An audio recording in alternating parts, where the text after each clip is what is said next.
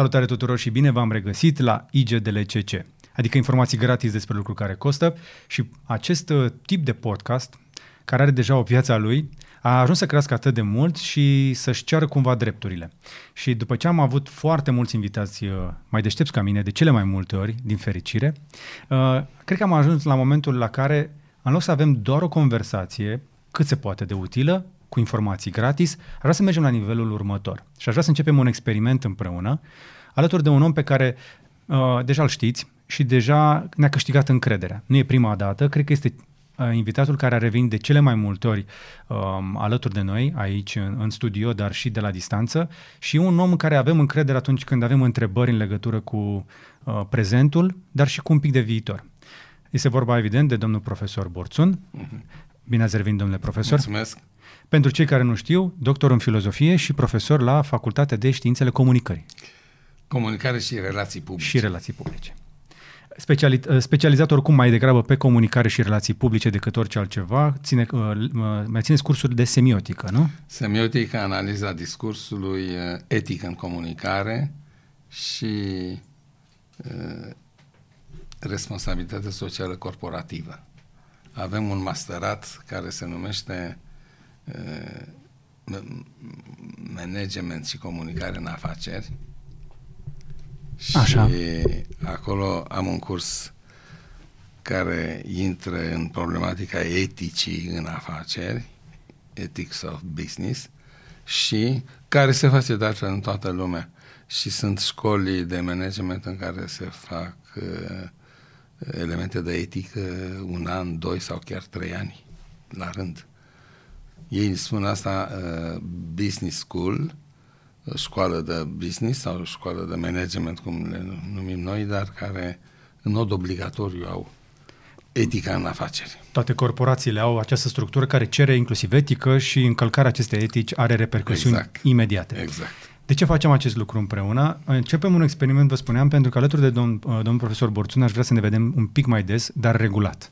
Uh, o să începem experimentul o dată pe lună uh, și încercăm o dată pe lună să facem două lucruri importante. Unul, să vedem cam care sunt temele cele mai importante la ordinea zilei, pe care nu neapărat să ni le explicați, să ne spuneți cum să gândim, că avem destule televiziuni pentru asta, ci doar să ne învățați de unde să apucăm problema. să, să, ne, să ne arătați un pic cam care sunt resorturile, ce se întâmplă în spate. Pentru că avem bănuieli în legătură cu cine cum o dă, dar cred că dumneavoastră puteți uh, decela un pic mai bine decât noi. Știți ce mult îmi place când ați formulat așa, de unde apucăm problema? În teoria uh, cercetării științifice se numește euristică, de la Evrica. Ok. Da? Eureka se numește principalul program de cercetare științifică al Uniunii Europene. Euristica, deci e știința descoperirii. Ok. Cum descoperim ceva nou? Și vine de la strigătul cunoscut de toți care au făcut o școală, Evrica. Da? Evrica, da. Uh, Arhimede a, și-a dat, a descoperit legea aceea că un, un corp care, scufundat un într-un... Scufundat într-un lichid dislocă un volum egal cu volumul său. Și când i-a picat, se făcea baie. Exact. A realizat pe propria lui piele chestia asta. Evrica! Evrica! Bun. Această Evrica a dus la teoria uh, euristică a descoperirii. Și vreau să vă că una dintre metode este metoda identificării problemelor. Știți că nu toată lumea are simțul problemei? Păi nu, că nu avem educația asta de... Nu avem. De critical da. thinking. Exact. Dar și nu, nu, nu, o să, nu să-i de multe ori problema, și o să-i dar o neglijăm, mi se pare mică, e foarte mare. Nu reușim să ierarhizăm corect problemele. Uh-huh. Pe nu să izăm legătura dintre probleme, că soluția la o problemă determină soluția la altă problemă și exact. depinde de soluția alta. Și atunci, de fapt, avem o problematică. Și mulți dintre tinerii care ne urmăresc să vaită ca o problemă pe care nu o pot rezolva de săptămâni, de nu sau de ani și o problemă și de fapt ei nu o rezolvă fiindcă nu se izează că sub ea este o întreagă problematică. De unde o apuci? De unde o apuci. Exact. Asta o să încercăm în prima parte. În partea a doua însă vrem să facem adevăratul experiment, care cred eu că este și mai important. În loc să constatăm că suntem o națiune de constatatori, foarte bun la constatat, la, inclusiv la fotbal, unde și domn profesor este foarte bun, la fel politică, mâncare uh, și pandemie și chestii de genul ăsta, ne pricepem la toate. Aș vrea totuși să intrăm un pic mai în profunzime și să facem un pic de analiză pe Uh, pe bază științifică. Și căutăm împreună o soluție de care, despre care discutăm. Adevărul că uh, eu trag de domn profesor de multe luni de zile să începem acest proiect, așa că acum mă bucur în sfârșit că și-a făcut loc în calendar pentru asta și mi-a promis că împreună vom găsi o metodă să facem inclusiv cercetare sociologică. Și sună pompos așa, dar în esență, practic, o să ieșim pe stradă, între ghilimele, și o să întrebăm românii ce cred despre o problemă și apoi o să venim să discutăm despre chestia asta. Pentru că trebuie să cam înțelegem ce se întâmplă, ca să apucăm problema bine, trebuie să înțelegem de unde plecăm, trebuie să dăm un diagnostic corect, bazat pe niște, de niște analize mai clare. De nu? acord. Ca de aia ții analize de sânge ca să știi dacă ai sau nu Știți, o problemă. Da, de acord. Uh, România o vorbă foarte bună, ce dăm, Doamne, mintea românului cea de pe urmă. Da. Ce vrea să spun asta? Că noi suntem buni la constatări. Da. Suntem buni să analizăm ce am pățit, prin ce am trecut, Mă, dar ai văzut ce era să pățesc și nu știu ce. Constatativ. Bineînțeles. Punct. Nu proiectăm. Noi nu anticipăm, că de-aia zice mintea românului cea de pe urmă, adică după ce te-ai lovit cu capul de pragul de sus. De ce de cea de pe urmă? Fiindcă nu avem gândire anticipativă. Nu avem mintea de dinainte. Corect. De ce nu avem? Pentru că nu mergem până la cauze. Uh-huh. Deci, o gândire de tip anticipativ presupune întâi o analiză, cum spuneți dumneavoastră, foarte riguroasă și realistă. Pleci de la ceea ce e în realitate. Asta este funcția descriptivă a unei teorii științifice. Pe urmă vine funcția explicativă. Bun, lucrurile stau așa, dar de ce stau așa? Uh-huh. Când răspund la întrebarea de ce, explici. Pe urmă, dacă ai înțeles cauzele, urmează funcția prescriptivă. Poți să anticipezi ce urmează. Uh-huh. Mă uitam la niște băieți de ăștia care defilau împotriva uh, măștii, împotriva vaccinului. Sunt mai multe obiective la ei, așa, toate, la pachet. Și la un moment dat, o jurnalistă de la un post de televiziune cu microfonul mergea în rând cu ei, au zis, da, de ce nu purtați mască? Pentru că nu am nimic până acum. Dar se spune că vine valul al patrulea, ce, nu vă e teamă? De unde știu ei că vine valul patru? Haideți să terminați, domnule. Îmi dădeam seama că omul ăsta nu trecuse prin școală sau trecuse degeaba. Pentru că el nu aflase că există un domeniu de activitate umană care se numește știință. știință? Da. Ce să vezi? Nimeni nu s-a aștepta. da. Știință care, care anticipează. Da. Că asta e una dintre funcțiile esențiale ale cunoașterii științifice. Să știm ce ne așteaptă. Exact. Să preconizăm. A, că nu întotdeauna nimerești 100%, că mai nou se fac scenarii alternative, viitori posibili. Există o întreagă teorie a jocului aici cu uh, gestionarea uh, riscului pentru scenarii diferite în viitor. Mă, da, de bine de rău știi la ce te poți aștepta. Exact. Dar uh, ei n-au, n-au aflat treaba asta. Au și că de unde știe că vine valul, valul 4? 4. N-au de unde să știe. Evident. Dar voi puteți să știți ce urmează, pentru că acest interviu este înregistrat și, ca de obicei, uh, la Curiosity o să încercăm să introducem aici uh, time coduri, adică vă puteți duce direct la minutul și secunda pentru subiectul care vă interesează. Pentru că am propus, i-am propus domnului profesor pentru ediția de astăzi trei teme importante și la sfârșit vom discuta despre temele pe care vrem să le discutăm uh, data viitoare, cele mai analitice. Uh, pentru, acele, te, pentru temele de mai târziu vorbim acolo. Deocamdată, în următoarele minute, aș vrea să vorbim de trei teme importante și, din nou, să lăsăm în desfășurător minutele ca să vă duceți direct acolo dacă nu vreți să auziți toată polologia.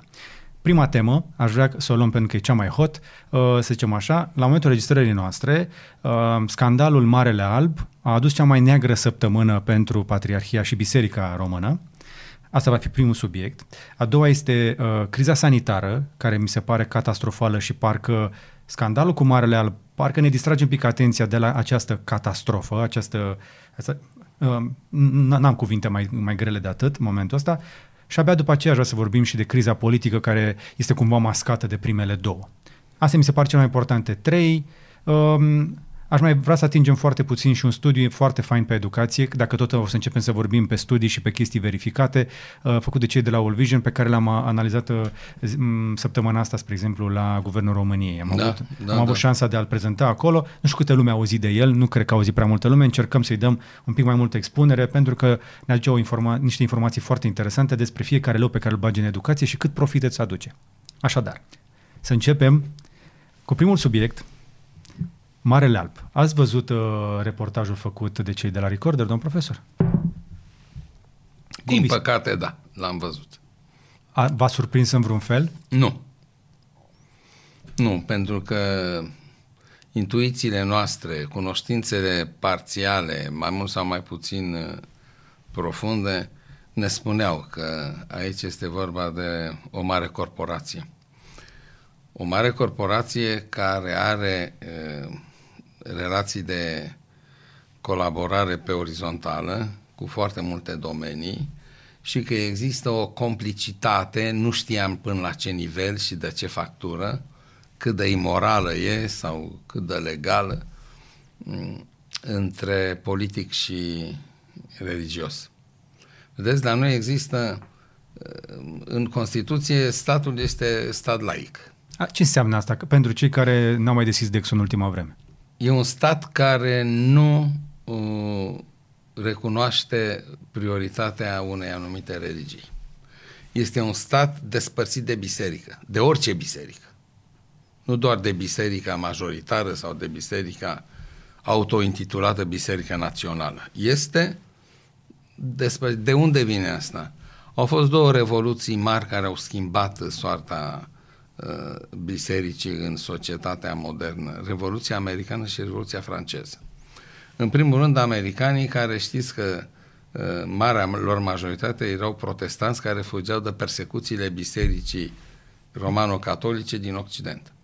S-au dus acolo disperați să găsească un liman al păcii unde pot să muncească și să-și construiască o viață a lor. De unde se spune că America mai este și the land of the free. Exact.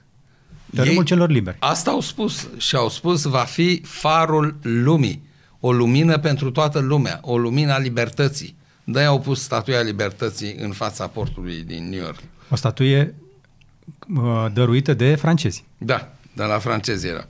Deci, e, e, o, o istorie foarte interesantă. Metodiștii, quakerii, tot felul de e, e, culte de-astea protestante e, s-au dus acolo, au înfipt țărușul, au desțelenit pământul, l-au cultivat și au mers încet, încet spre vest până când, nu, cu mitul noii frontiere, pionierii care desțelenesc și merg și instaurează o nouă civilizație. De ce au făcut-o? Ca să scape de persecuțiile bisericii romano-catolice, care tot timpul au avut această ba inchiziție, ba vânătoare de vrăjitoare, ba uh, persecutarea uh, protestanților, hughenoților în Franța, de pildă, noaptea Sfântului Bartolomeu, măcel și așa mai departe. Și oamenii ăștia au zis, domne, statul ar trebui să fie despărțit de orice biserică, de orice cultă, pentru că dacă uh, servește una, devine instrumentul pentru uh, persecutarea celorlalți. Dar haideți să explicăm oamenilor că nu este o luptă între atei și credincioși. Nu, nu, nu, nu. Este pur și simplu experiența de Nu, viață. e vorba de biserică, uh, instituția, nu credința. Credința în Dumnezeu, tocmai asta, modernitatea vine cu libertatea de conștiință și spune fiecare este liber să creadă sau să nu creadă. Da. Cei care cred sunt liberi să creadă în orice Dumnezeu vor. Da. Cei care cred în Dumnezeu creștin pot să creadă în maniera în care vor. Catolică, ortodoxă sau protestantă, nicio problemă, dar statul nu se bagă, e libertate de conștiință. Francezii au preluat această, da? aveau pe Lafayette și pe alții uh, curlele de transmisie a ideilor și valorilor dintr-o revoluție în alta și statul francez, Republica franceză, este întemeiată pe acest postulat clar, despărțirea statului de biserică. Ce a însemnat asta? Mai puțină violență, mai puțin sânge, în primul rând. Da, partea bună. Partea rea însă a, a fost următoarea. Biserica n-a mai participat la discuția în jurul binelui comun. Ok. Deci ceilalți actori ai sferei publice se întâlneau cu statul, deci ONG-uri de pildă. da, societatea civilă să întâlneau cu puterea politică pentru a negocia interesul general. Ce rezultat din aceste negocieri se numește interes public sau bine comun și e servit de stat, pentru că a negociat cu sindicatele din diferite domenii, cu asociații de creatori, cu asta. Biserica n-a mai fost uh, chemată. A zis, știm care e imaginea voastră despre buna societate, uh, nu e nevoie. Uh, credința este o problemă individuală pentru fiecare individ. Ori asta a dus la o secătuire morală a vieții politice. A dispărut dimensiunea morală din politică. Și aici este marea problemă și în cazul uh, scandalului cu Biserica Ortodoxă Română. Dacă vine cineva să-mi spună, e legal ce au făcut.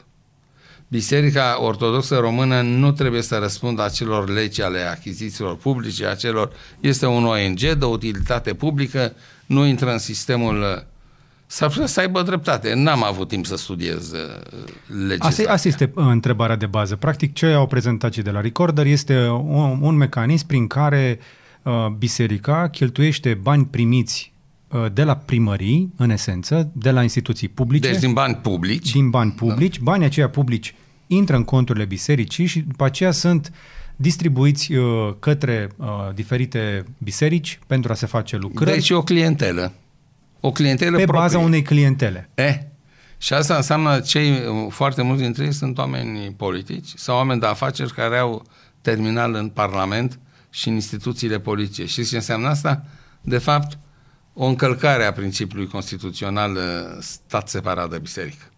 Există tot timpul o complicitate tacită, dar există.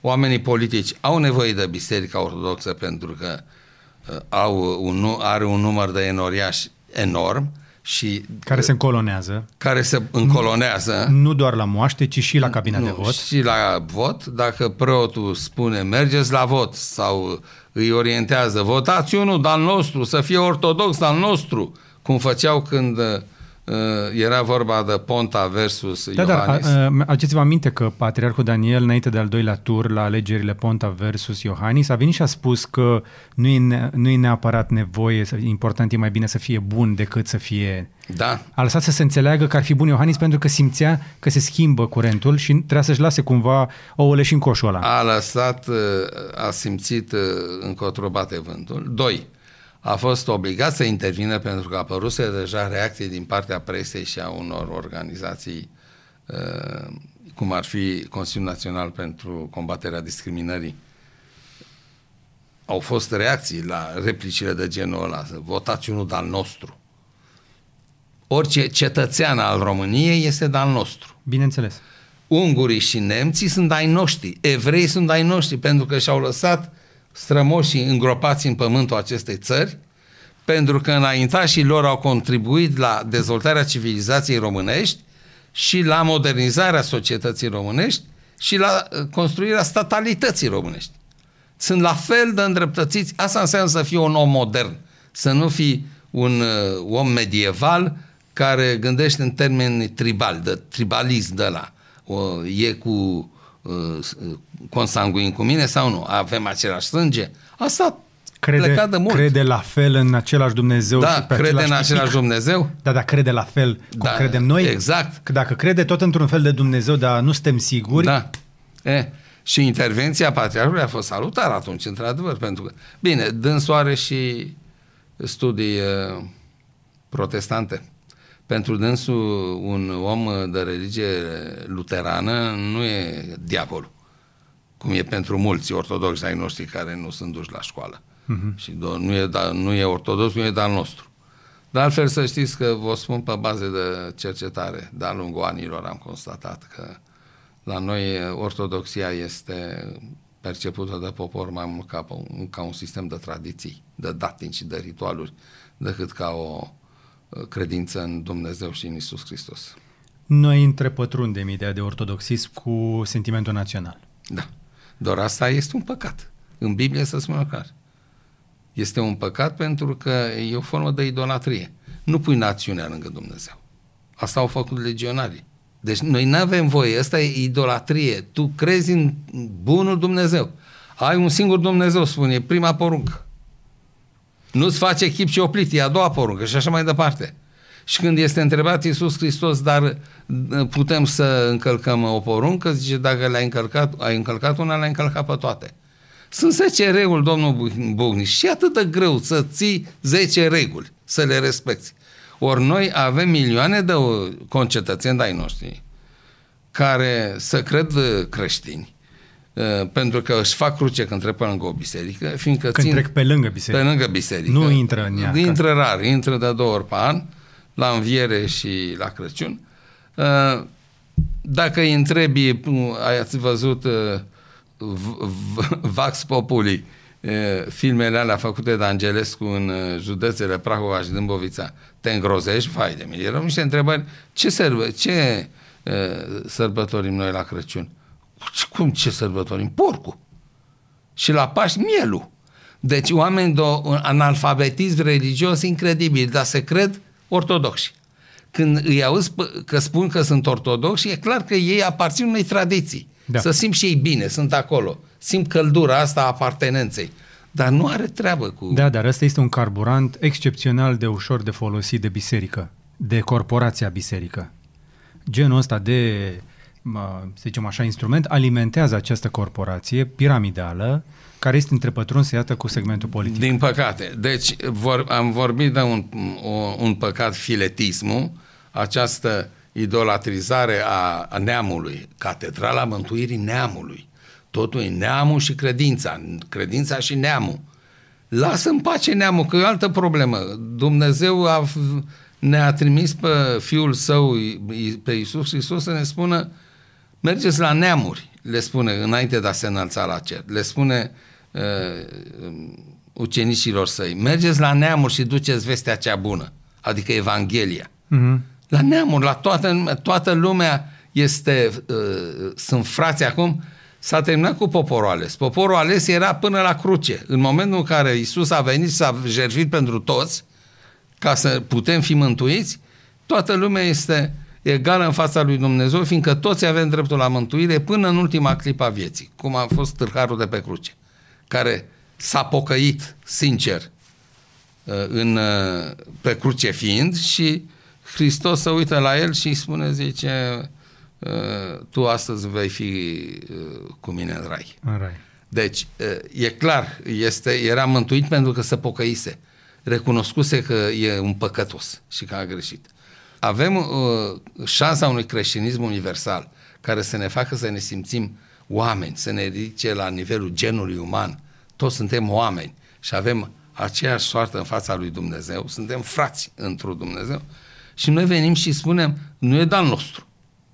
Și mai unii sunt și antisemiți și să cred creștini. Păi da. Păi unul dintre mesajele creștinului este iubește-ți aproapele. Cum? Ca pe tine însuți. Păi cum să fiu creștin dacă sunt antisemit? Urăsc pe evrei. Numai să le spui uh, acestor oameni că dacă ar, s-ar pogorâ din nou Iisus, poate că ar arăta ca un evreu măsliniu la față. s-ar îngrozi? Ar ce nu, nu e de al nostru. Nu e de al nostru. Da. Noi suntem ortodoxi aici, domnule. Vedeți care e problema cu Biserica Ortodoxă Română? Deci, pe de o parte, în loc de credință, promovează tradiție, ritual și ierarhie, ăștia spilonii pe care stă. Și asta închide, până la urmă, cumva Păi ne închide gardul. ca societate. Ne închide ca societate. Nu, nu reușim să ne adaptăm din mers la comandamentele epocii în care trăim, pentru că rămânem uh, încastrați, încapsulați în uh, în niște limite date de... Păi de, de ce să riscăm această... noi să vedem chestii noi când putem merge pe lucrurile alea vechi, strămoșești, exact. care știm că sunt bune? Exact. Sunt bune pentru că sunt verificate. Dar știți care este necazul? Mm. O spun pentru cei care ne urmăresc pentru că este foarte important. Și puțin gândesc uh, problema asta. E o problemă care nu se vede, cum spuneați adineori. Când faci din tradiție cu T mare, când faci din tradiție criteriu fundamental de evaluare a realității, a lucrurilor, a persoanelor, a evenimentelor, uh, nu mai ai uh, nici doctrină morală, nici teorie a cunoașterii. Deci pe tine nu te mai interesează ce e bine și ce e rău în sens moral. E bine dacă e conform tradiției și e rău dacă e împotrivă. Deci tot ce nu corespunde tradiției ce ai apucat tu, e rău. Mai că nu te supăra, dar noi n-am pomenit. Dacă nu încape prin cercul ăsta, Exact, se aruncă. Exact, se aruncă. Da, bre, dar nu-ți dai seama că e mai e, rațional? Eu am avut uh, discuții, uh, nu una, multe, cu femei de la țară, unele foarte înțelepte, inteligente foc și înțelepte. O femeie care apucă să trăiască mai mult și care a crescut 5, 6, 10 copii și care a devenit lider de opinie în satul ei acolo, știți cât e de înțeleaptă? Da. E un tezaur de înțelepciune o femeie bătrână la țară. Și vorbești cu ea și îi spui, mai că noi n-am pomenit. Dar nu vezi că e mai logic? E mai... uh, O fi. Își dă seama că e. Ce o fi. Dar ce o să zică lumea? Mm. Pentru că marea majoritate a celorlalți sunt tot cu tradiția. Și ce uite, asta este din tradiție. Și preferă să rămână, deși își dă seama că ar fi mai logic așa. Înțelegeți de ce foarte mulți oameni au plecat de la țară la oraș și au făcut școli și au ajuns mari savanți care ne-au reprezentat în toată lumea? Pentru că se sufocau în acel mediu care te obligă să te e, conformezi tradiției. N-am pomenit, Mike. N-am Zic, da, dar noi facem așa. Să fie la voi acolo, să fii Să fie la sănătoși. voi acolo, da. Deci toți vrem de sărbători să ne ducem, să ne retragem în această parte idilică a sufletului țării, poporului acolo, la neam, uh, să mâncăm niște porc, mă, Ah, păi sunt amintirile din copilărie. evident. Dar ai putea să trăiești acolo? Nu. Pentru că am mai spus chestia asta, iubesc locul unde m-am născut și am crescut, dar după două zile mi-am aminte de ce am plecat. Exact. Și atunci venim la, din nou la investigația Recorder. Uh, Sunt mai multe voci acum în jurul acestei investigații. Unii spun că a fost foarte bună, alții spun că a fost cu dedicație. Indiferent de unde o luăm, este o muncă jurnalistică făcută corect, din punct de vedere uh, etic, etica profesională este acolo. Eu mi-am fost un jurnalist de investigație, recunosc o, o, o investigație făcută bine. Are un, un singur, îi lipsește o singură chestie. M-aș și bucura să se uh, publice în ziarul Lumina acea licitație. Să aibă și pe hârtie. Să fie, domnule, dacă mai trebuia încă ceva, să fie cireașa de peste cireașă. Da. Dar chiar și așa, investigația este clară, mai mult decât suficientă. Pentru că treaba jurnalistului, atunci când face filmare camera ascunsă, și asta a fost întotdeauna o provocare pentru mine când stăteam de vorbă cu avocații, că am mai avut situații de genul ăsta, era să am în, în vedere interesul public justificat când filmezi pe cineva fără acordul lui. Asta este singura chestie care îți dă voie să filmezi pe cineva fără acordul lui, că tu ai un interes public justificat și scoți la iveală o faptă. Deci dacă ești jurnalist de investigație, nu se pune problema Da. etici.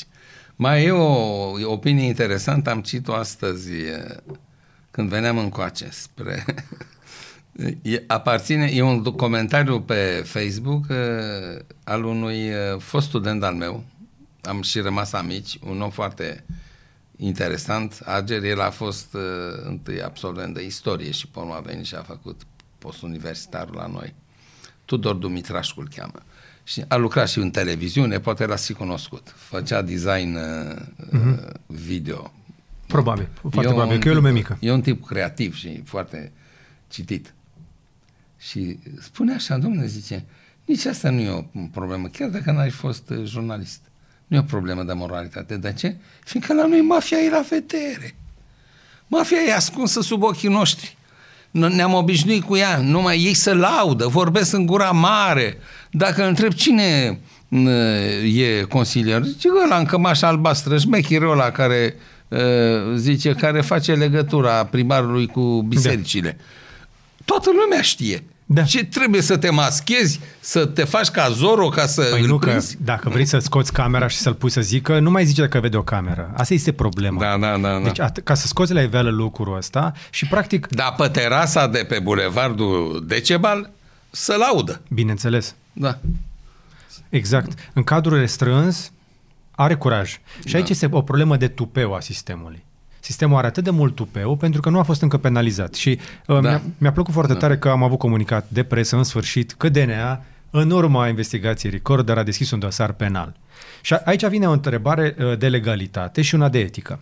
Și trebuie să le stu- uh, analizăm un pic împreună ca să le explicăm celor care au dubii în legătură cu asta.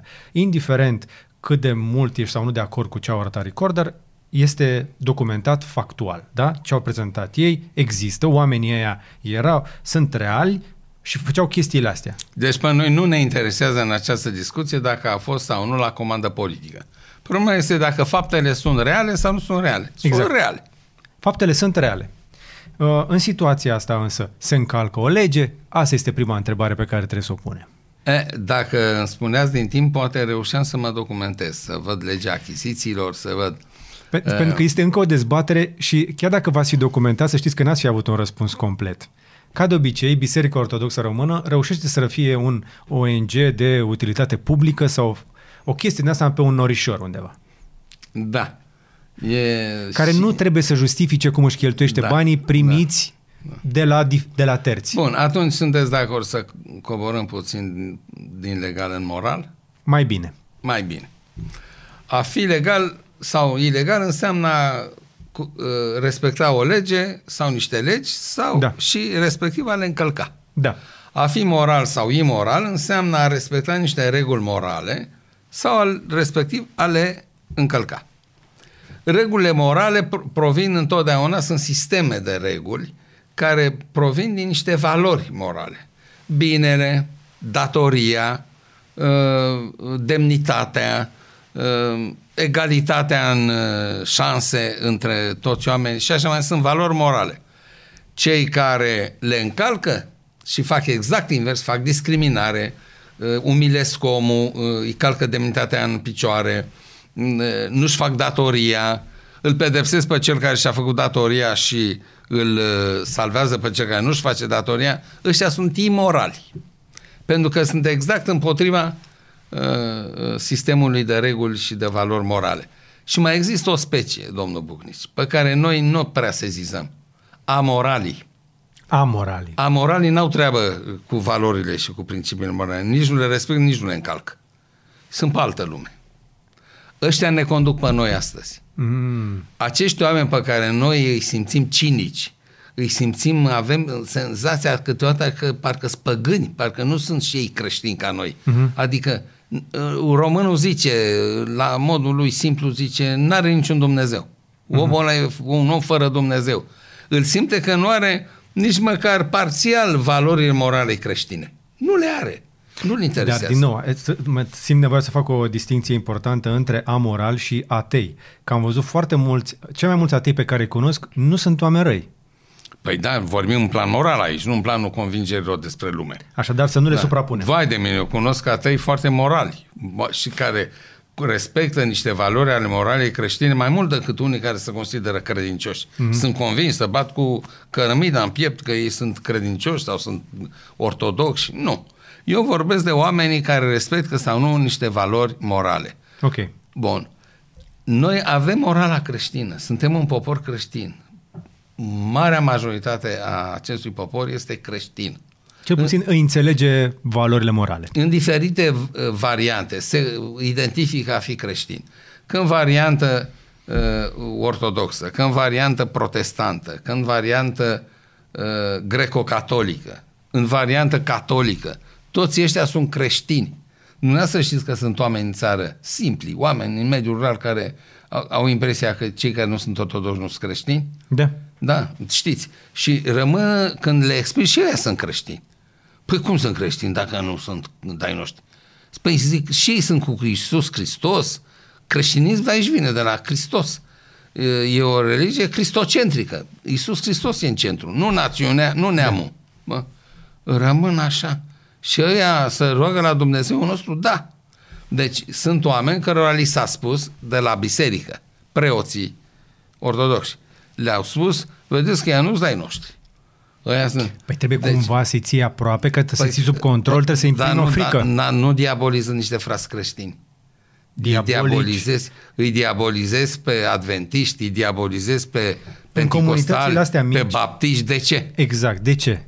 Ca să ții, ții tu, păi ține prin mesaj, ține prin nu știu să o facă. Exact ce s-a întâmplat cu uh, orele de religie în școală, domnul Bucnici. Era o șansă extraordinară să educăm poporul ăsta în spiritul moral. În istoria religiilor sau în istoria ortodoxismului? Nici măcar istoria ortodoxismului nu fac. Fac ritualuri, Ah, obiecte de cult, A, tradiții. Clariți. Da. Cădelniță, tămâie, patrafire. Să revenim păi, înapoi asta la, faci la tu moralitate. la ora de religie. E oră de religie. Nu de ritual religios ortodox. Deci, Dar noi suntem ortodox, să învețe ăla micu Nu. cum se face. nu. Trebuie să uh, îi dai șansa și celui care vine într-o familie de atei, și celui care vine într-o familie de protestanți, și celui care vine într-o familie greco-catolică și să nu-i spui, dacă maică ta nu e ortodox, o să ajungă în iad, o să o ardă în uh, flăcările iadului și vine copilul acasă ur, urlând, plângând, dezaxat, Că își pierde, cop- își că își pierde mama. pierde mama. E posibil așa ceva? Păi să, Deci- stați puțin, de- eu, eu, am, de- eu am deci- prins la școală, cred, profesor de religie, preotul. Da. Pe ce treabă are preotul să-mi predea mie istoria N- de N-aveau, religie? n-aveau cine. Și un preot ar trebui să fie capabil să predea uh, morală creștină, dar sunt incapabili. Pentru că dacă ar fi capabil să predea la școală morala creștină, ar fi capabil să țină predicii atractive în biserică și să-i țină pe inoriași aproape, fără să-i diabolizeze pe frații de credință. Da. Pe În, alți în, în creștini. comunitățile mici nu avem astfel de probleme, pentru că îl vezi pe vecinul tău care se duce la altă biserică uh, și pe altul care merge la altă biserică și aia cântă acolo și ne mergem dincolo și avem toți tradiții și suntem în regulă. Și vezi că sunt oameni gospodari, că, Că sunt vine și te ajută, dacă, ai, cinstiți, dacă, da. dacă ți-a luat foc casa, te ajută sunt să să o stingi. solidari, exact, da. Deci asta nu e o problemă acolo. Dar haideți să revenim la problema de care vorbim. Partea de moralitate a ceea ce se întâmplă în momentul ăsta în biserica ortodoxă, nu religie ortodoxă română. După ce ați văzut investigația asta, unde vedeți dumneavoastră problema de morală? În felul în care se distribuie banii sau în felul în care funcționează? Adică este ceva, este o problemă de oameni sau de sistem? Și, și. Sistemul n-ar putea funcționa uh, imoral dacă n-ar fi niște oameni imorali acolo. Sau amorali, care n-au treabă cu valorile morale. Ei, sunt oameni care spun uh, în business nu există moral. Îi contrazice tot curentul ăsta al eticii în uh, afaceri, de care am vorbit la începutul întâlnirii. Tot curentul responsabilității sociale corporative. Corporațiile au ajuns să preia funcția socială a statului național pentru că statul național nu mai poate, nu mai are resurse. Și corporațiile au sunt nicio problemă, ne ocupăm noi de nevoile societății. Deci există o moralitate a, a afacerii care te justifică și te legitimează pe piață.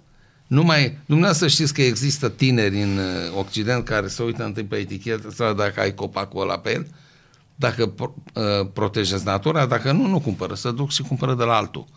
Există o, acea, o mare nevoie de etică în societatea uh, contemporană și vin ăștia ai noștri și spun în business nu există morală. Există doar când e vorba de bani, nu e așa.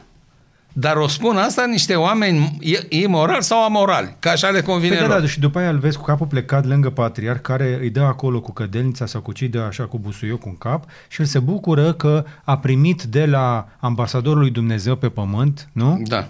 A primit binecuvântarea și asta îi șterge toate păcatele pentru că el a adus bisericii acea chestie care bisericii îi trebuie.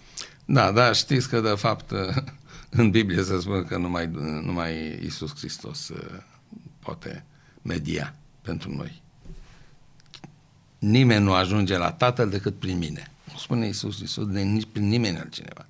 Deci dacă nu te rogi la Isus Hristos sau nu te rogi la Dumnezeu în numele lui Isus Hristos, uh, nu-ți iartă nimeni păcate. Numai Dumnezeu ți le iartă. Cine spune că ți iartă păcate, sigur, în ortodoxie niciun pro nu spune că ți le iartă el. Zice, spun, spovedește-te la mine pentru că eu am să mă rog pentru tine. Uh-huh. Eu sunt, deci fac rugăciune de intermediere. Că tu nu ești în stare. Tu nu poți. Eu sunt preot, sunt... Deci eu fac uh, rugăciunea de mijlocire. Fiindcă ăștia, că nu știu să roage. Bun, poate, nu poate să vi se Biblia. pară prea mult. Deci înseamnă că preotul ar să fie un fel de proteză de credință. Da, asta ar fi. Se cred intermediarii în catolicism. Preotul catolic, ați văzut în atâtea filme, da, italiene și asta, cum te duci acolo și te spovedești în așa și ăla zice, păcatele sunt iertate, fiule. El iartă preotul. Astea sunt, se numește apostazie, adică îndepărtare de cuvântul lui Dumnezeu. Uh-huh. Fiindcă uh, vorbim de Biserica Ortodoxă Română, ne întoarcem la moralitatea ei. Problema că în societatea românească nu există moralitate este veche la noi. E veche, eu o citesc de la autori de la 1800 și 1900 și până sub comunism și după comunism. Tot timpul am avut problema asta. Ne uităm la televizor și vedem uh, miniștri acuzați, trâs prin tribunale și ei sunt miniștri. Ziariști care îl întreabă pe premier de ce nu-l uh, dați afară pe ministrul Cutare. Nu există uh, hotărâre judecătorească. Deci așteaptă legalul să-i dea semnalul că el, din punct de vedere moral, îl absolvă pe ăla. Nu, nu, nu, nu neapărat îl absolvă, ci spune că și îl asumă. Și, da, mi-l asum. Bun. A venit hotărârea judecătorească. Același iar, jurnalist era o femeie. Uh, aceea jurnalistă îl întreabă, uh, a venit judecă, uh, hotărârea judecătorească, de ce nu-l uh, remaniați? Uh, nu e definitivă. Dumneavoastră înțelegeți cum pun problema? Da. Hai să jucăm fotbal. Bineînțeles. Fluierăm faul doar când vine salvarea. Dacă nu vine salvarea, nu e fault. V-ați prins? Da. Asta e da. raționamentul. Domne, n-am avut, nu e hotărâre judecătorească uh, uh, Pe principiul ăsta... definitivă și irrevocabilă.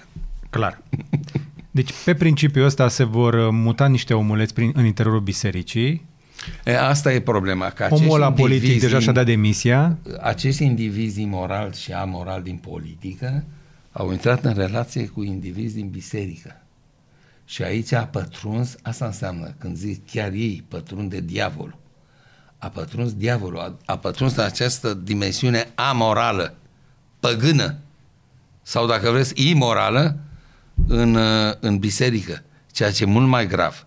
Pentru că pentru poporul român, biserica rămâne totuși acea rezervă de moralitate, acea rezervă de bine și de speranță. Dar mai e?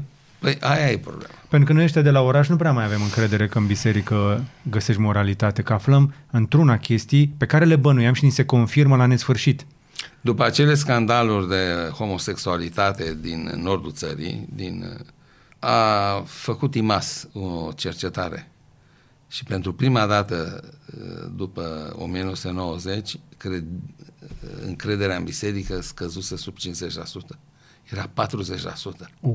Dumneavoastră vă dați seama ce înseamnă asta? Sociologic vă spun. Știu că în anii 90 era armata și biserica, da. cu peste 90%. Da, dar au stat Scorul mult, record, da. au stat mult sus. Armata și biserica, de ce? Armata este rezerva psihologică a românului pentru apărare, siguranță, securitate, demnitate națională, iar biserica pentru uh, bunătate, pentru credință și uh-huh. speranță. Deci lucru, lucrurile astea fac ca aceste... Până mai e un aspect. Pentru cei care ne urmăresc, am să spun și asta, pentru că poate ne urmăresc oameni cu o anumită experiență organizațională și știu ce înseamnă o cultură organizațională. Cultura organizațională este totalitatea valorilor, regulilor, ritualurilor care uh, funcționează într-o organizație. E specifică ei. De pildă faptul că facem Christmas party în fiecare an da? petrecerea de Crăciun. Ține de cultura unei organizații. Într-o instituție poți să vii cu soția. Într-o firmă poți să vii și cu prietena. În altă firmă e doar noi, fără... Deci fiecare are ritualul lui, de ani și ani de zile, asta ține de cultura organizațională. Bun. E, vreau să vă spun că aceste două instituții sunt singure instituții din România care au, prin tradiție, o veche cultură organizațională. Uh-huh. Biserica și armata. Nu întâmplător românul are încredere în ei. Fiindcă știu că au niște valori, da. au niște reguli, regulamentele militare, ritualurile bisericii ortodoxe, uh-huh. că au niște slujitori care respectă da, un anumit tipic deci ai încredere în ei și sunt predictibili. Păi nu prea avem de ales, trebuie să avem încredere în ei pentru da. că sunt ultima speranță, nu? Armata. Da, exact. Este rezerva noastră de, de speranță. Îmi fac curaj însă cu greu să vă spun un lucru și să mă contraziceți dacă greșesc. Ați auzit vreodată pe cineva din armata României, un ministru al apărării din ultimii 30 de ani, când ne apropiem iarăși de decembrie, să-și ceară scuze pentru morții de la Revoluție? A, nu. Dar ați auzit, iau și eu îmi fac curaj și vă întreb, ați auzit vreodată vreun uh, reprezentant al Bisericii Ortodoxe Române vorbind împotriva corupției? Nu. Nici eu. Dar l-am văzut pe... N-ar trebui să intervină în problema asta, că e o problemă de moralitate a societății românești. Bineînțeles. Care, care ne care, afectează care, zilnic. care izvorăște din cele 10 porunci, nu? Da. E problema ta, e, e jobul da, dar tău, patriarhul e, Daniel fe, e a fo- păfelia ta. Deci patriarhul a fost filmat în timp ce îl binecuvânta pe Liviu Dragnea și spunea că îl decorează cu cea mai înaltă distinție a bisericii pentru ajutor din prezent și ajutorul din viitor. Aha. De ce este înregistrat când spune chestia asta? Nu cred că au retras decorația aia pentru că Liviu Dragnea a ajuns la pușcărie. Și atunci, mie mi este clar și ne este clar tuturor că, într-adevăr, lucrurile astea se întâmplă. Acum trebuie să venim să, să discutăm despre finanțarea bisericii, pentru că, da, într-adevăr, în majoritatea țărilor civilizate, biserica este finanțată de stat, adică de noi. Dar de ce la noi facem finanțarea asta în modul ăsta atât de corupt, oare? De ce e nevoie de corupție pentru a finanța biserica, dacă suntem de acord că biserica trebuie finanțată de stat? Fiindcă biserica nu se finanțează, e cofinanțată de stat în toate țările. O parte mai mare sau mai mică, de la caz la caz, eh, vine din partea statului. Ori la noi, eh, partea care ar trebui să vină de la enoriași, autofinanțarea bisericii, este foarte mică. De unde știți? Știu de la ei. Ei da au nevoie de um, contribuții făcute de enoriași bogați. Biserica din satul părinților mei a fost renovată cu banii enoriașilor. Tata a ctitorit una din uh, uh, picturile de pe biserică. Și era bun prieten cu preotul și l-a ajutat întotdeauna cu tot ce putea. Eu cred că în comunități, comunitatea se strânge la oaltă pentru a Păi ne renova întoarcem biserica. la comunitățile mici. Aici aveți dreptate. Păi da, în comunitățile mici se la, întâmplă ni- asta. la nivel național nu se întâmplă. Au nevoie de bani de la stat Pentru? pentru plata salariilor preoților, ca să aibă o siguranță, pe lângă ce mai câștigă ei și unii uh-huh. se descurcă mai bine, alții mai rău, dar are nevoie și de uh, contribuții, de și uh, așa zis autofinanțare a bisericii vine din fabricăm uh, lumânări, uh, gestionăm cimitire, facem alt fel de Da. activități lucrative din Da. care se poate câștiga un ban. Corect. Dar nu vine de la enoriaș. Păi, da, da, tot en- enoriașii plătesc uh, pentru bonurile alea nefiscale. A, Pentru că eu când am... dar uh, când sunt nefiscale, știți unde ajung banii. Păi de ce sunt nefiscale? Păi nu, că și bonul pe care îl dă biserica nu se registrează într-o contabilitate. Da, dar de regulă să plătește fără niciun bon. Nu, Mai, mai treceți pe la țară, mai duceți-vă. Am fost. Uh, acum câteva luni am mai botezat un copil. Sunt naș de carieră. Să vă trăiască. Mulțumesc. Și preotul... Ce un lucru frumos. Da, e o mare bucurie pentru, uh, pentru mine și soție, dar uh, preotul mi-a dat o chitanță de mână, Na, de la, care se dă de la biserică. Și am, am donat, pentru că știu, de fiecare dată nu am scăpat niciodată fără să dau. Și am povestit și o să, cred că uh, cine m-a auzit a mai auzit povestea asta, la primul meu botez am fost absolut șocat când uh, preotul mi-a făcut prețul plecând de la pantofi în sus. Când mi-a văzut fața, a începuse de la 200 de lei pentru botez și a ajuns la 1000 sus. Cam așa a făcut. Vă, vă Cât puteți scana, dumneavoastră? 2, 3, 4, 5, 6, 1000 de lei dacă puteți dona. vă scana și vă evalua. De, din punct de vedere, eu cred că bisericile au niște surse in- importante de venit din partea enoriașilor.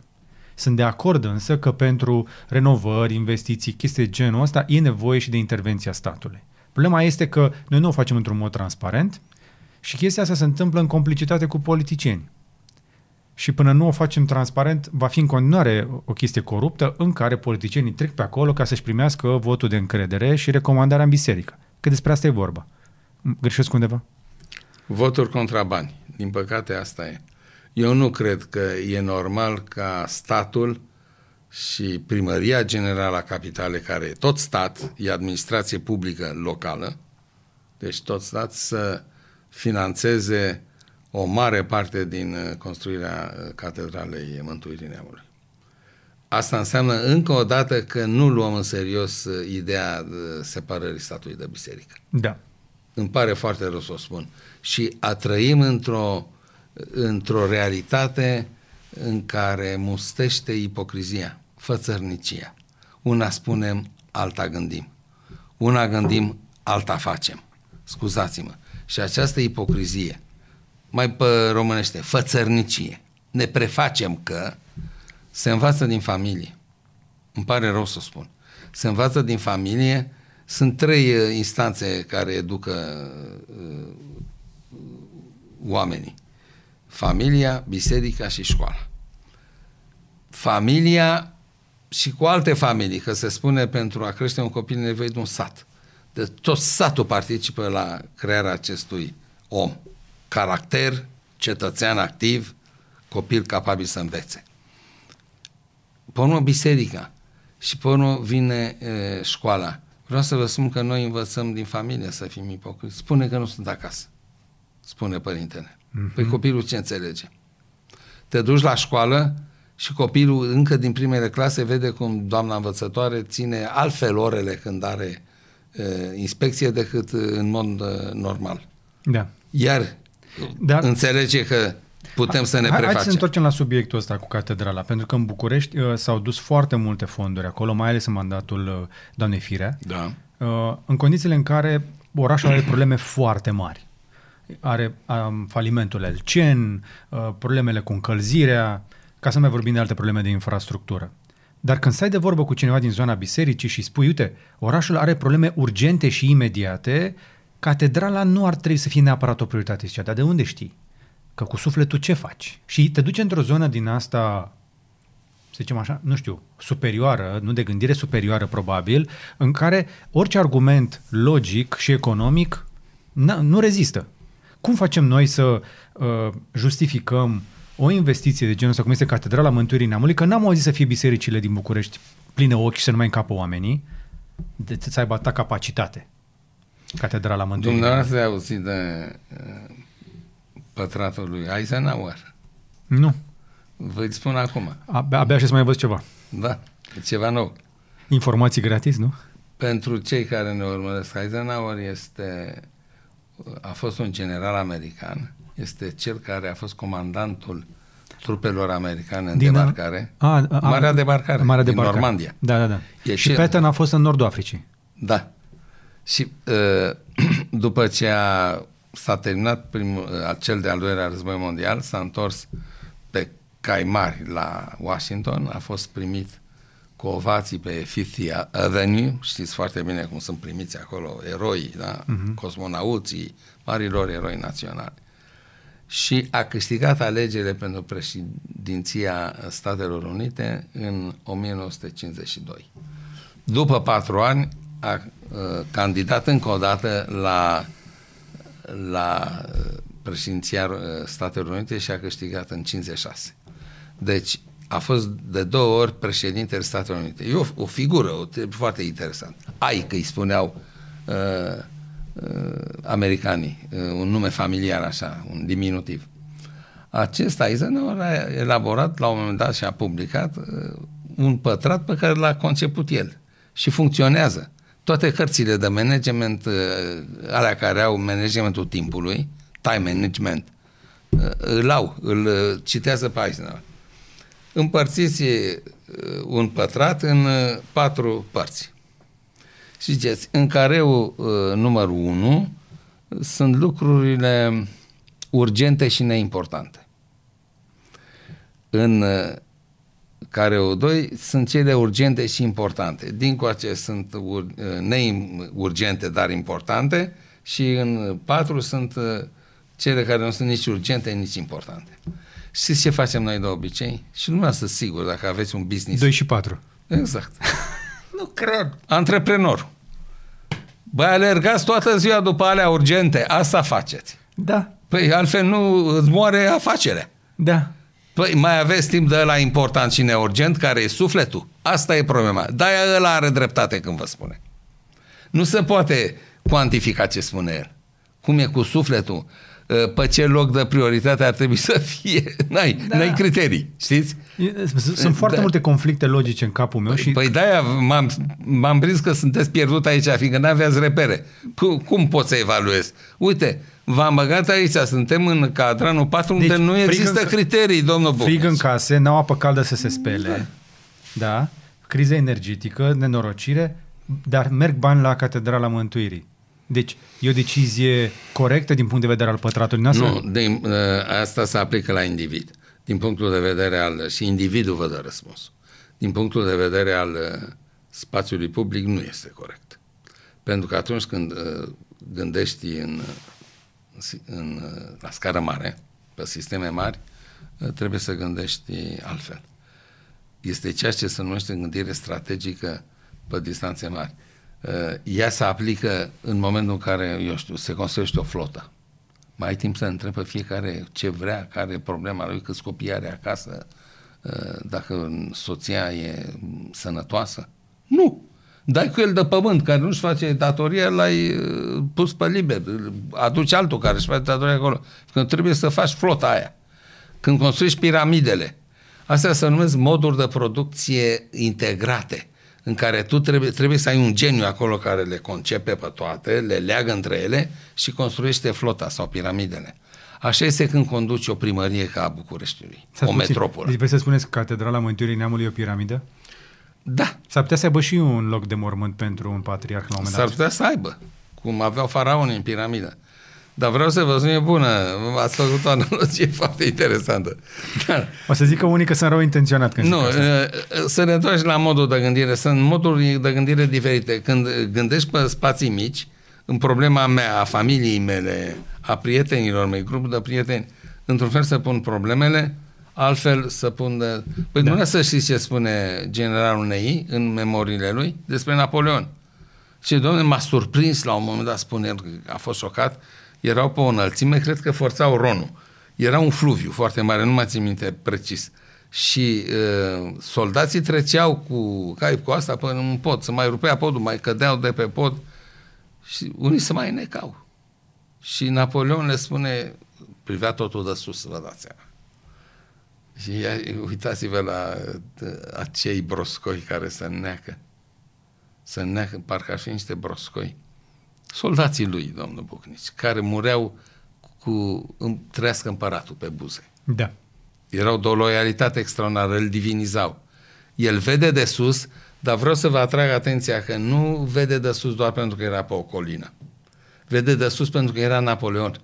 Era împăratul. Era șeful unui mare imperiu. Și avea responsabilități de șef de imperiu. El trebuia să câștige uh, un război nu-l interesa că să neacă 2-3 oameni. Acolo, din punct de vedere militar, intrau pe pierderi calculate. Da. Știți ce spun? Da. Acum înțelegeți care e diferența între gândirea pe un nivel și gândirea pe alt nivel? Sunt gândiri diferite. Ok. Deci, Patriarhul Daniel, care este apreciat ca fiind cel mai bun manager al Bisericii Ortodoxe... Este. N-am avut niciodată așa un manager atât de bun. Că umblă tot felul de meme, umblă da. meme-uri pe internet și ce sunt meme-urile, nu? Sunt da, da, da. poante că dacă Patriarhul Daniel ar fi fost uh, uh, prim-ministrul României, am fi avut niște autostrăzi făcute. deci, de, cred că din acest punct Știți de vedere... că a existat un patriarh uh, care a fost premierul României? Miron Cristea. A da. fost premierul României da. înainte de război. Da. da. Deci omul, cel mai probabil, este o capacitate de business nu neapărat de moralitate. Și probabil, tind eu să cred, dar din nou, poate mă contraziceți, eu cred că enoriașii îl vor ierta pentru că au văzut cât de multe bune a făcut pentru biserică. Nu neapărat pentru credință, dar sigur a făcut pentru biserică și biserica este într-o formă mult mai bună acum decât atunci când a preluat el mandatul. Da, oamenii, cei mai mulți dintre oameni se raportează la uh, biserică, nu la Dumnezeu.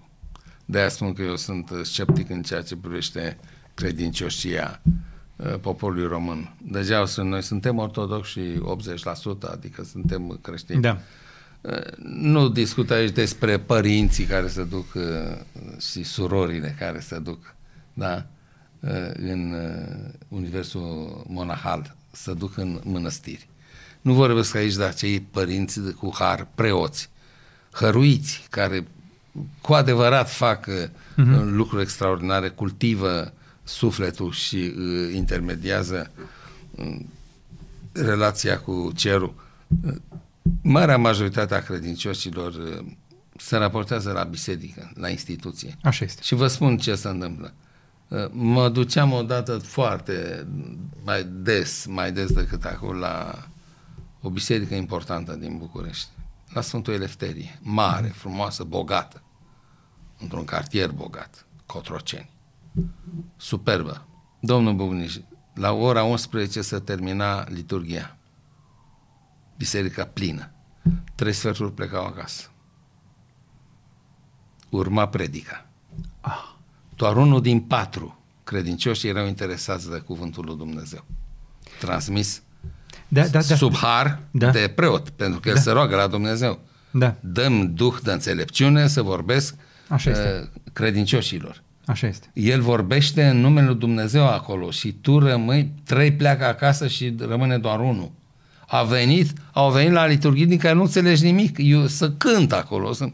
Ce înseamnă asta? Că vii să fii Partea tradiției. partea unei tradiții. Asta este Să raportarea. simți că ești la oaltă și te simți în siguranță alături Da. de cei care fac Da. ca tine. Și aici văd, uh, eu văd, aș vrea să ne apropiem de final, să tragem două concluzii. Una, dacă vrei într-adevăr să-ți aprofundezi, să-ți studiezi credința, ai cu cine, în continuare, slavă Domnului, te poți duce într-un schit, într-o mănăstire sau să găsești un preot. Sau un- să un deschizi duhovnic. Biblia. Sau, eventual, Să deschizi Biblia, dar întâi să te rogi. Că cine deschide Biblia ca pe orice altă carte, rămâne dezamăgit, că nu înțelege mare lucru. Niște povești. A, povești despre un popor uh, antic, uh, Da. evrei. Deschide Biblia, întâi roagă-te, roagă-te la Dumnezeu să-ți deschidă mintea și inima pentru a primi cuvântul lui și să vedeți Da. da. câte fi se spică și ce conexiuni începi să faci, inclusiv cu pro- propria ta viață, cu experiența personală. exact. Și dacă vrei o experiență transcendentală, poți să te duci într-o călătorie și la Sfântul Munte. Da. Pentru Eu că am nu, nu e Ați placebo. Fost? Da. da. Și nu e placebo. Nu e. De, ac- de acolo M-am te- simțit tot timpul ocrotit acolo. Da. Știți că eu sunt un timp care am uh, fobie la urcuș, la când, de când sunt mic, uh, întreb, da, uh, mergem acolo de- și se urcă? Și Da, toți exact. prietenii mei uh, râd, să, unii știu deja, e legendar treaba. Iar uh, întrebi dacă se urcă, da, zic că se urcă, nu se urcă mult, spun ei. Bun, Se urcă mult la Atos. acolo se urcă enorm. Și- N-am simțit oboseală în niciun moment. Toată lumea spune asta. Da? Da. Ați mai auzit? Am E, prin- poftim, am prins- am prins muncitor Deci nu la- mi s-a părut. Nu. Am prins muncitori la muncă acolo la sfârșitul zilei, care păreau odihniți de parcă au început ziua. Și mi-au arătat, nu, am făcut zilul ăsta până aici, de piatră, la, uh, la un schit. Și, am Nu spus, stătuse. Și nu se tuseră, chiar, mu- chiar munceau de zori, dar păreau super o- odihniți. Și da, mă, zice, aici nu simțim oboseală. Deci e adevărat. Revenind însă în uh, țara noastră, uh, mie mi-e teamă că Patriarhul Daniel și împreună cu câțiva oameni din jurul lui care poate că ei cred că au misiunea asta de a re- renova efectiv fizic cărămizile și piatra bisericii, riscă să facă niște clădiri suficient de bine întreținute, dar care se vor goli.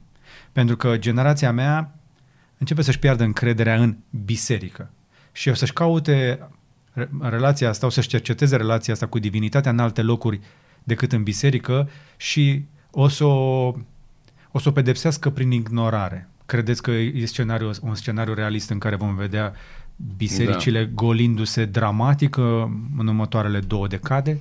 E realist în sensul că e probabil. Și e probabil în sensul că probabilitatea să se întâmple e peste 50%. E probabil. Probabilitatea e măsura posibilității. Deci Da. da. e posibil, dar e chiar Dar ar fi un, su- probabil. un subiect interesant de cercetare. Haideți să o facem. Să vedem raportarea tinerii, tinerei generații la, La biserică. La biserică. Și la credință. La, da, putem să mergem pe două paliere, că Da. ar fi păcat să ratăm, dacă tot face o Da.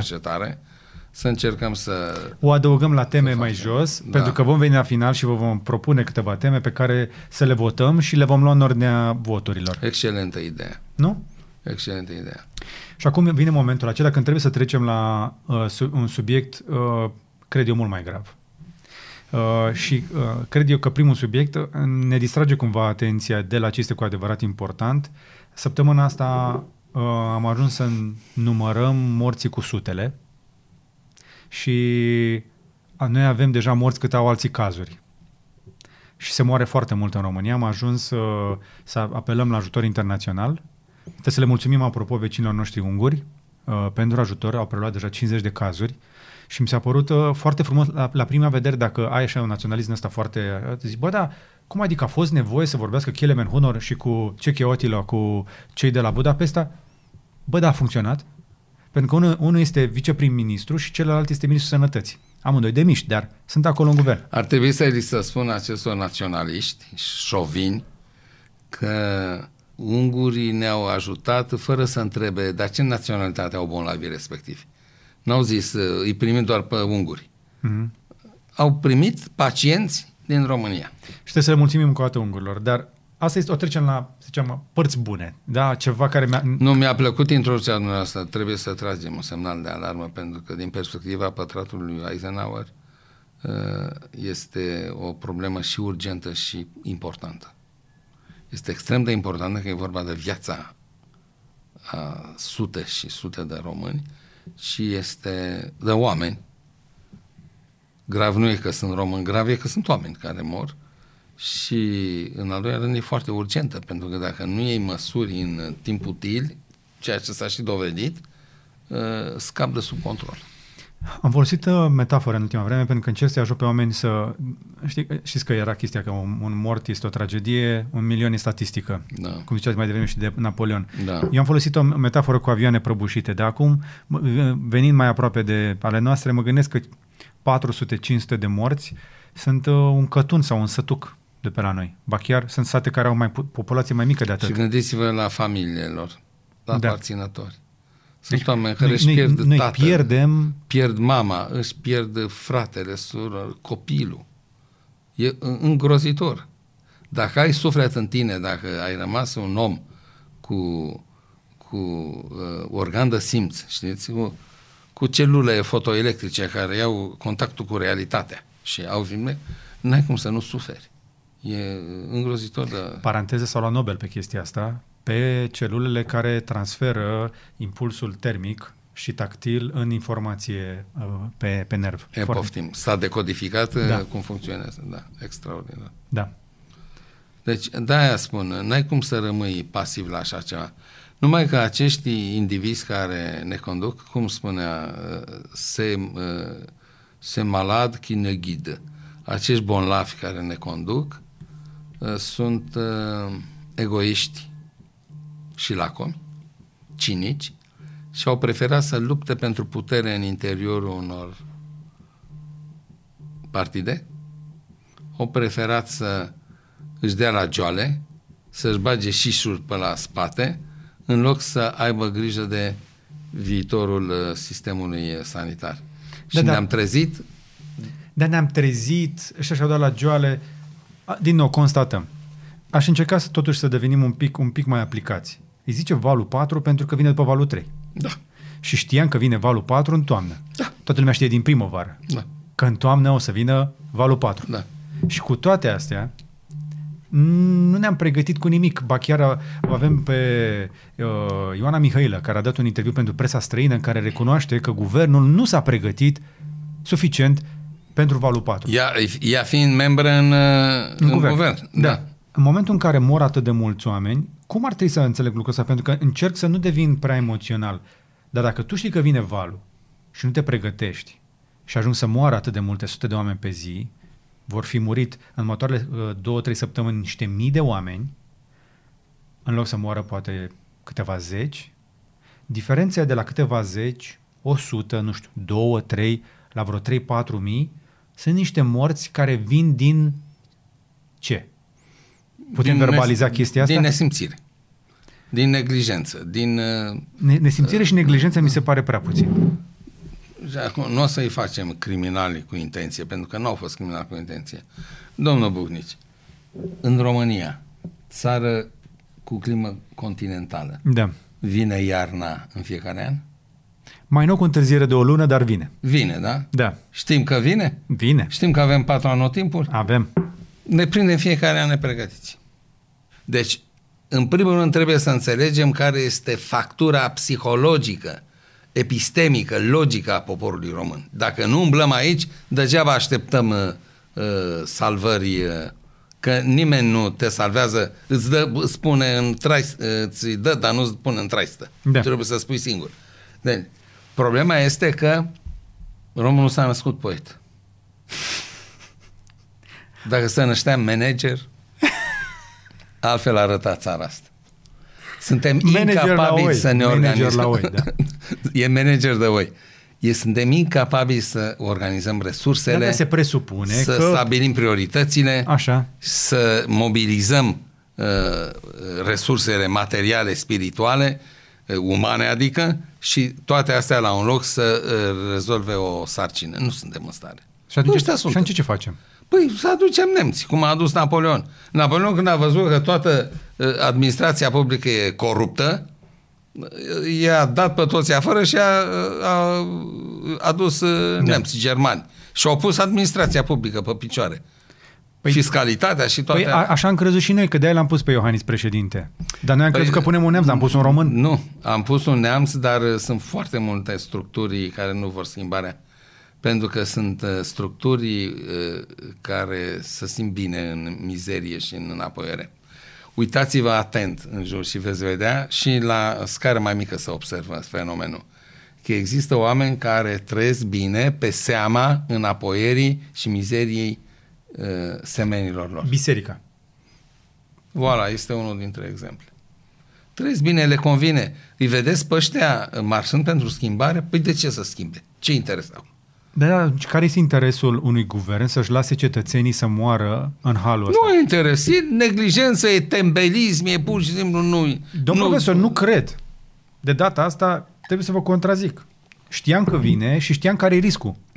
Mortalitatea în România este Știau record. unii, dar nu 3 știau la- toți. 2,86% din infectați mor la noi. Deci dacă, ți-a fă, dacă ți-ai făcut testul și ești pozitiv, ai o șansă din 34-35 să mori. Că sunt mulți care nu se testează, hai să zicem că poate să nu se testează și fac uh, forme ușoare sau medii, să zicem, uh, de încă două ori pe atât. Și tot ai o șansă dintr-o sută, dacă te infecta, să mori în România. Și noi știm chestia asta, da? Avem cifrele astea și nu, se, nu variază foarte tare, doar că delta este mai infecțioasă. Și dacă știm că se întâmplă chestia asta și mor atât de mulți oameni, nu tragem pe cineva la răspundere, totuși, Păi, pe cine să tragi? Pentru că cel care trebuie să coordoneze totul s-a numit premier. Și noi am avut în perioada asta un premier care nu răspundea la uh, apelurile telefonice ale miniștrilor săi. Nu să înțelegeți care e problema. Deci te sună ministrul tău, sub tine nu mai e altceva decât ministru. Pe unul sunt secretari de stat, pe unul sunt asistenți, consilieri, experți, până la portarul uh, Ministerului sau uh, Palatului Victoria. Toată piramida asta, tu ești în vârful ei. Sub tine este ministru și tu nu-i răspunzi la telefon. Zile întregi. S-au văitat oamenii ăștia. Au ieșit pe post, au spus, poate îi aude prin televiziune ca să le răspundă. Și pe urmă vine așa, îi destituie fără să le spună, îi destituie fără să întrebe partenerul de coaliție. Și chiar partenerul care eh, avea ministrul eh, pe funcția respectivă. Deci și unul de al tău, dacă îl schimbai, tot trebuia să-ți consulți partenerul de coaliție. Că asta, asta înseamnă un... eh, Deci oameni care încep să creadă buricul pământului, care încep să devină aproape autiști cu ghilimele de rigoare, nu mai uh, văd în stânga, în dreapta, uh, trăiesc într-un tub, uh, nu mai văd decât în sus. Oamenii ăștia uh, să se gândească la valul 4. Dumneavoastră nu vedeți că aici este un dezechilibru clar, uh, labilitate, labilitate psihică, dezechilibru moral și ineficiență crasă. Da, da, da, felul în care am făcut noi, construim noi societatea în care punem oamenii în funcții de conducere Da. care trebuie să ne poartă nouă de Sistemul grijă. trebuie schimbat. Pentru că în momentul ăsta nu are răspundere penală pentru Nu are. uh, ineficiență și pentru neglijență. Nu are. Îi auzi toată ziua, de toată ziua îi auzi, aud de 10 ori pe zi, îmi asum, îmi asum. Ce-și îmi asumă? Nu și asumă nimic. Fiindcă nimeni nu le, nu îi trage la răspundere. Cum adică ți asumi? Eu aș vrea să văd un politician care spune îmi asum și suportă o consecință. Da.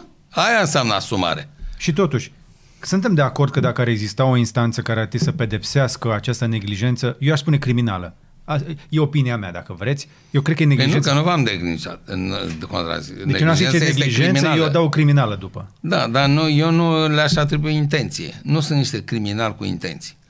E Nu cu crima, intenție. crima cu premeditare, e codificat E juridic. la limita premeditării, pentru că dacă știi că vine, ai toate informațiile, pentru că ești acolo unde vine informația. Și știi clar Do- cât de Doamna mortală e. Mihailă cum a explicat? Că eu nu sunt la curent cu interviul ăsta. Ce a zis? De ce Că ne nu puteam s-a- organiza mai bine. A, adică întotdeauna e loc de mai bine. Știam asta. Da. Dar cu toate astea, ai totuși un prim-ministru care te gândești, bă, într-o perioadă de război, doctorii așa îi spun, că e ca la război. Ce alte urgențe ai în România în pandemie, când ești în stare de urgență după stare de urgență pe care o tot prelungești prin ordonanță de guvern? Deci, ce altă chestie mai urgentă ai avea pe masă în fiecare zi? Și să știi cu luni înainte că vine și să nu e chestia asta, eu cred că e o neglijență criminală. Adică, ar, nu credeți că ar trebui să avem undeva o instanță care să tragă genul ăsta de oameni la răspundere? Ba da. Ba da, când și e vorba alta, de neglijență, alta decât este votul. criminală. Alta decât votul. Dar să știți că este și multă impotență. Multă incapacitate administrativă și logistică. Dumneavoastră, dumneavoastră știți, de ce credeți că au fost lăsați? Prima dată că țin minte în uh, primul val, când toată lumea să închidem granițele, închidem totul, ne... așa trebuia să da. Au venit uh, românii din diaspora. Păi și i-am lăsat să intre. Păi i-am lăsat. De ce? Și uh, amestecați acolo da. nas în nas unii cu Așa s-a făcut primul val. Bineînțeles. Cu români veniți păi din Italia. Asta nu înseamnă un stat uh, nefuncțional? Da. Păi dacă tu ești în guvern acolo și știi cu cine lucrezi, că uh, ai o poliție de frontieră incapabilă să organizeze niște fluxuri în care oamenii să stea separat și să fie la distanță, cu ăștia sunt oamenii. Știți vorba aia. Cu ăștia sunt, cu ăștia defilăm. N-ai cu cine defila. Bă, nu știu că eu vin la treabă în fiecare zi. Știu, dar dumneavoastră sunteți într-o minoritate responsabilă. Nu, nu, nu. Noi ăștia care ne uităm la chestia asta, dacă nu performăm și ne asumăm în fața echipelor noastre că nu per- și nu performăm, chestia asta e penalizată imediat de piață. Da. Păi, și dumneavoastră vreți să treceți pe principii corporative uh, Guvernul României? Da. Trebuie să, trebuie să există un fel de audit care să vină și să spună ne-am angajat să facem chestia asta, am executat lucrurile astea conform acestui plan în fața adunării generale pentru a acționarilor. E, pentru asta e nevoie de o lege care trebuie trecută prin Parlament. Și să o voteze ăștia pe care îi vedeți acolo. Pentru că au plan de guvernare, are toată lumea, nu? Platformă de guvernare. Vin și promit chestii, după care a, nu s-a putut, atât am putut face, se putea mai bine. Știu Totul de, este așa într-o zonă negociabilă. Știu de la început că nu se face. Uite, haideți să vă dau un exemplu.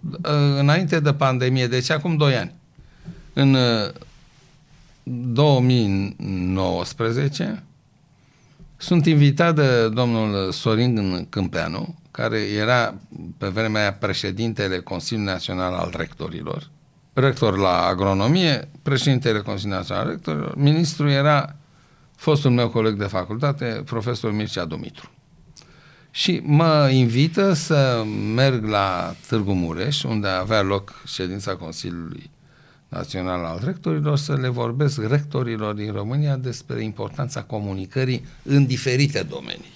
Uh-huh. Și m-am dus eu, m-am pregătit, m-am uh, consultat și cu colegul meu Radu Bârbuie, profesor de jurnalism, care e colegul meu în Consiliul de Onoare al ARRP, M-am dus ca reprezentant al Asociației Române de Relații Publice, nu m-am dus așa borțun. M-am dus, nu numele meu, un numele unui organism de profesioniști. Uh-huh. Și am pus acolo argumente de ce au nevoie medicii, viitorii medici, de cursul de comunicare. Comunicarea cu pacientul și aparținătorii, comunicarea între medici, în echipa O să vă medicală. facem asta, o să vă doară aici, da, o să exact, vă tratăm și așa. cum eu spui. Da. Și cum, până comunicarea dintre ei, comunicarea în echipa medicală, comunicarea managerială în instituțiile medicale, mm-hmm. în instituții de sănătate, comunicarea cu opinia publică, cum trebuie să fie pregătit și să vorbească un purtător de cuvânt al unui spital. Uh-huh. Vorbește în limbajul lor medical ca pentru medici sau învață să vorbească în limbaj comun ca să transmită același mesaj. Deci toate lucrurile astea e ne- fac necesară uh, introducerea comunicării în mai multe variante. Am trecut la juriști. De ce au nevoie juriști? Am trecut la profesori.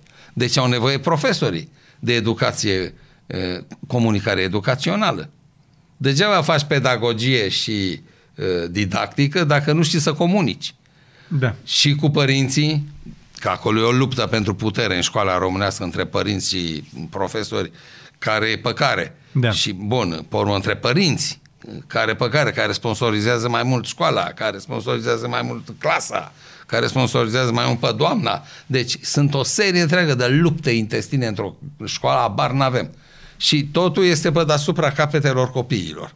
Este la aceea bar n-au și soarta lor este hotărâtă de niște uh, înțelegeri de astea între uh, școală și familie. Și copilul ajunge să fie un de la pregătit uh, pentru examenul următor, nu pentru viață. Da. Bun. Comunicare, deci. Nu învață nimeni să comunice. Nici Care cu... comunicare? Mă uitam la da. toate instituțiile da. noastre, suntem în al doilea an de pandemie, valul 4, când vorbesc despre pandemie, toți reprezentanții guvernului sau instituțiilor care trebuie să comunice, ori au masca pe față și nu înțeleg ce spun, ori vorbesc uh, uh, pompieristic așa, da. sunt pe fugă, sunt îngrămădiți undeva. Nu-și determină ideea, nu-și termină cuvântul, sau vorbesc într-un limbaj păsăresc, da. în limbajul de specialitate. Da. Da, ca tremuricii, vorbesc în limbi. Da. Și atunci e clar că suntem într-o situație de felul ăsta în care nici nu s-au pregătit, e, nici vor, nu comunică. Da, asta vreau să le spun. Vreau să vă zic o sală întreagă, era un anfiteatru plin de rectori, de prorectori. Uh, m-au aplaudat la scenă deschisă, cum să spune, de mai multe ori. Deci le plăcea. Poate le-a rămas ceva în minte. Speram că le rămâne în minte. Și după ce termin, să dă o pauză și vine la mine un rector undeva din nordul țării să-mi spună, bravo bătrâne, mi-a plăcut ce ai zis, frumos, dar sper că nu ești atât de naiv să crezi că se va schimba ceva. Zic, da, de ce? Fiți atent ce vreau să vă spun, că în momentul în care vin și promit, ei când vorbesc de la tribuna Parlamentului, nu cred că se va întâmpla ceva din ce spun. Uh-huh. Ăsta este modul de a gândi. Și mă uit la ăsta și întreb, zic, da, de ce? Pentru că nimeni nu o să vrea să deschidă porțile, să dea norme și asta unor oameni care au fost pregătiți în afara instituțiilor. Ca să deschizi uh, pentru medici, uh, ai de cadre medicale pentru specialități medicale, sunt fost și tăi studenți la medicină. La juriști la fel, asta, da, ca să... Uh, la patriarhie sunt firmele de casă. Da. Și uh, ca să deschizi uh, catedrele unor oameni care au terminat la SNSP comunicare, cine face treaba asta? Și atunci mi-am dat seama în ce feudalism... În tranșee. Da, trăim în tranșee și gândim ca nevul mediu. Cu domnul ministru al educației am avut o intersecție și o să vorbim un pic de chestia asta dacă apucăm uh, pe partea de finanțare educației, dar am fost la un eveniment, nu mi-am să fi fost vreodată în salonul alb, la guvern, dar am fost săptămâna asta, la prezentarea unui studiu pe educație și am avut o intersecție foarte scurtă cu domnul Câmpeanu în care uh, îi spuneam că de ce facem, l-am întrebat, domnul ministru, dar de ce facem experimente pe copii în pandemia asta? De ce am decuplat școala de la numărul de cazuri și ducem pe copii la școală cu orice chip? Cum ați luat decizia asta? Că facem experimente copii care se infectează. Avem... Erați în public sau între patru ochi? În public. Uh-huh. Și am întrebat, domnul ministru, în momentul ăsta avem foarte mulți copii care ajung în spital, avem copii și la terapie intensivă. Ce facem? Așteptăm să moară un copil ca să ne trezim că nu poți să duci copiii la școală într-un oraș cu incidență de 16 Să știți la că mie? aici tot uh, părinții au făcut presiuni, fiindcă n-au cu cine să-i lase acasă. Să se vede ce zice, răspunde Așa. ministru, zice, păi n-am avea problemele astea dacă ne-am vaccinat. și zic, domnul ministru, eu și cu soția ne-am vaccinat. Co- pentru copilul meu la 9 ani încă nu există vaccin. Ce credeți că mi-a răspuns ministrul educației? Nimic.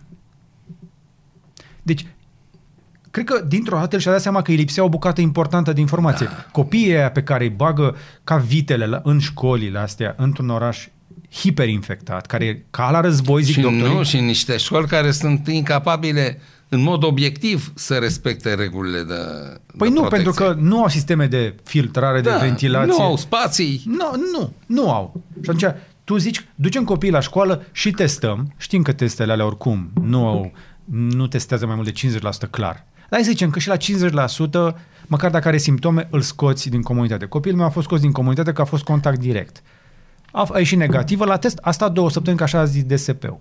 Și cu toate astea, școala la care merge copilul meu acum îmi spune să se întoarcă la școală. Și zic, dar eu nu mă simt în siguranță. Tocmai ce ați anunțat în școală, da. în clasă, încă un copil. Copilul meu era acasă în, auto, în autoizolare. Și a apărut al doilea. Și a apărut încă unul. Să-l trimis să mai facă încă o dată, că de câte ori să-i treacă glonțul pe lângă ureche până când se va întâmpla. Da.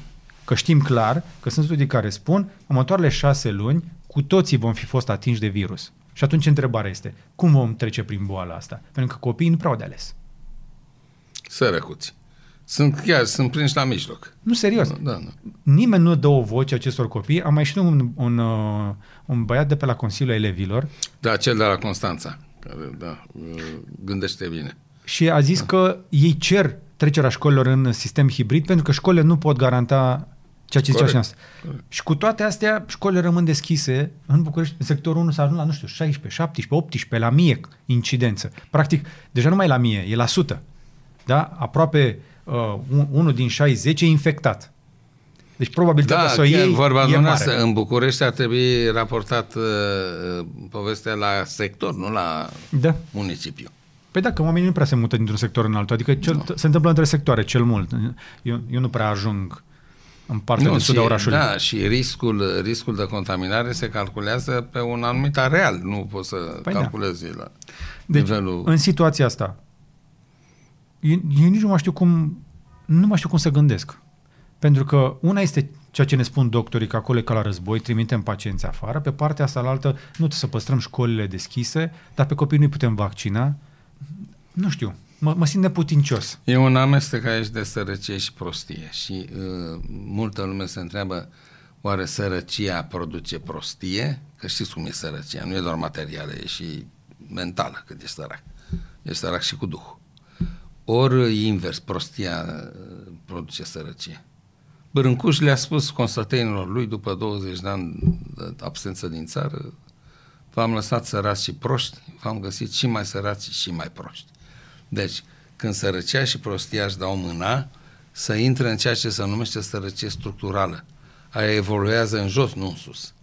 Deci n-ai cum să ieși din sărăcia structurală, e ca o capcană. Oricâte fonduri ai băga acolo, să duc apa în, în nisip.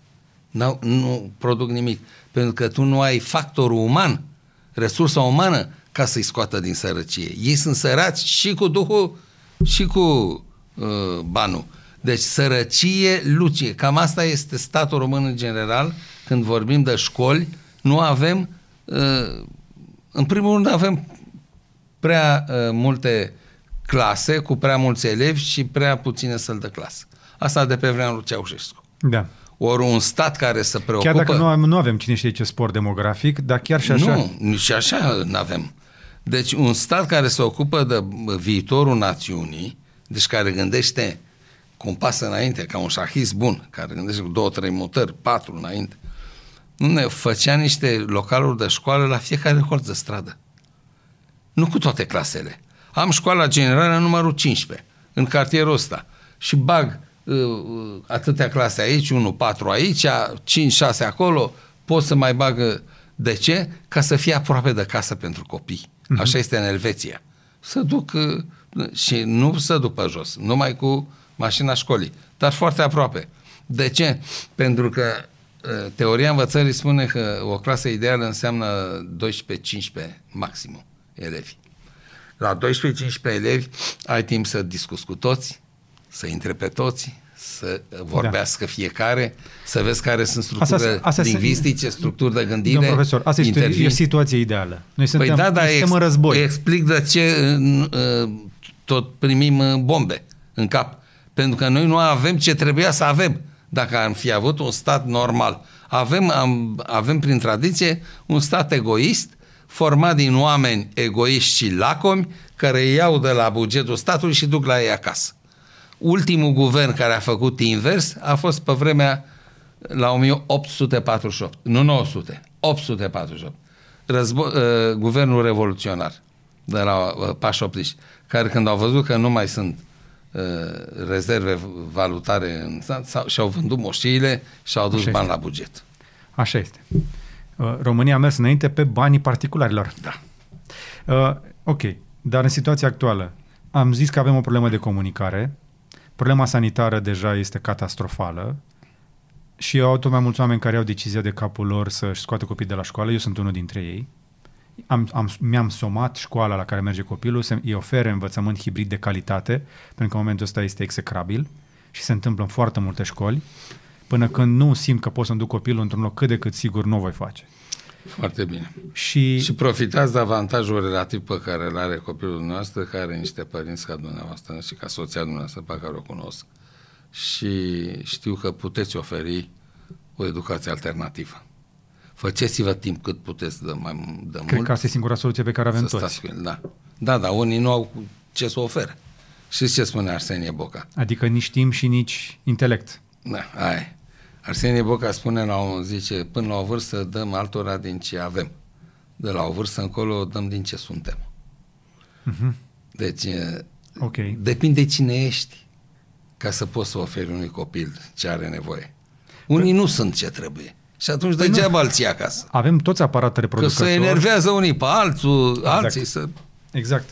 Să ajunge la violență familială. La... Cu toți putem face copii, dar nu suntem neapărat părinți. Pe, da, asta e problema.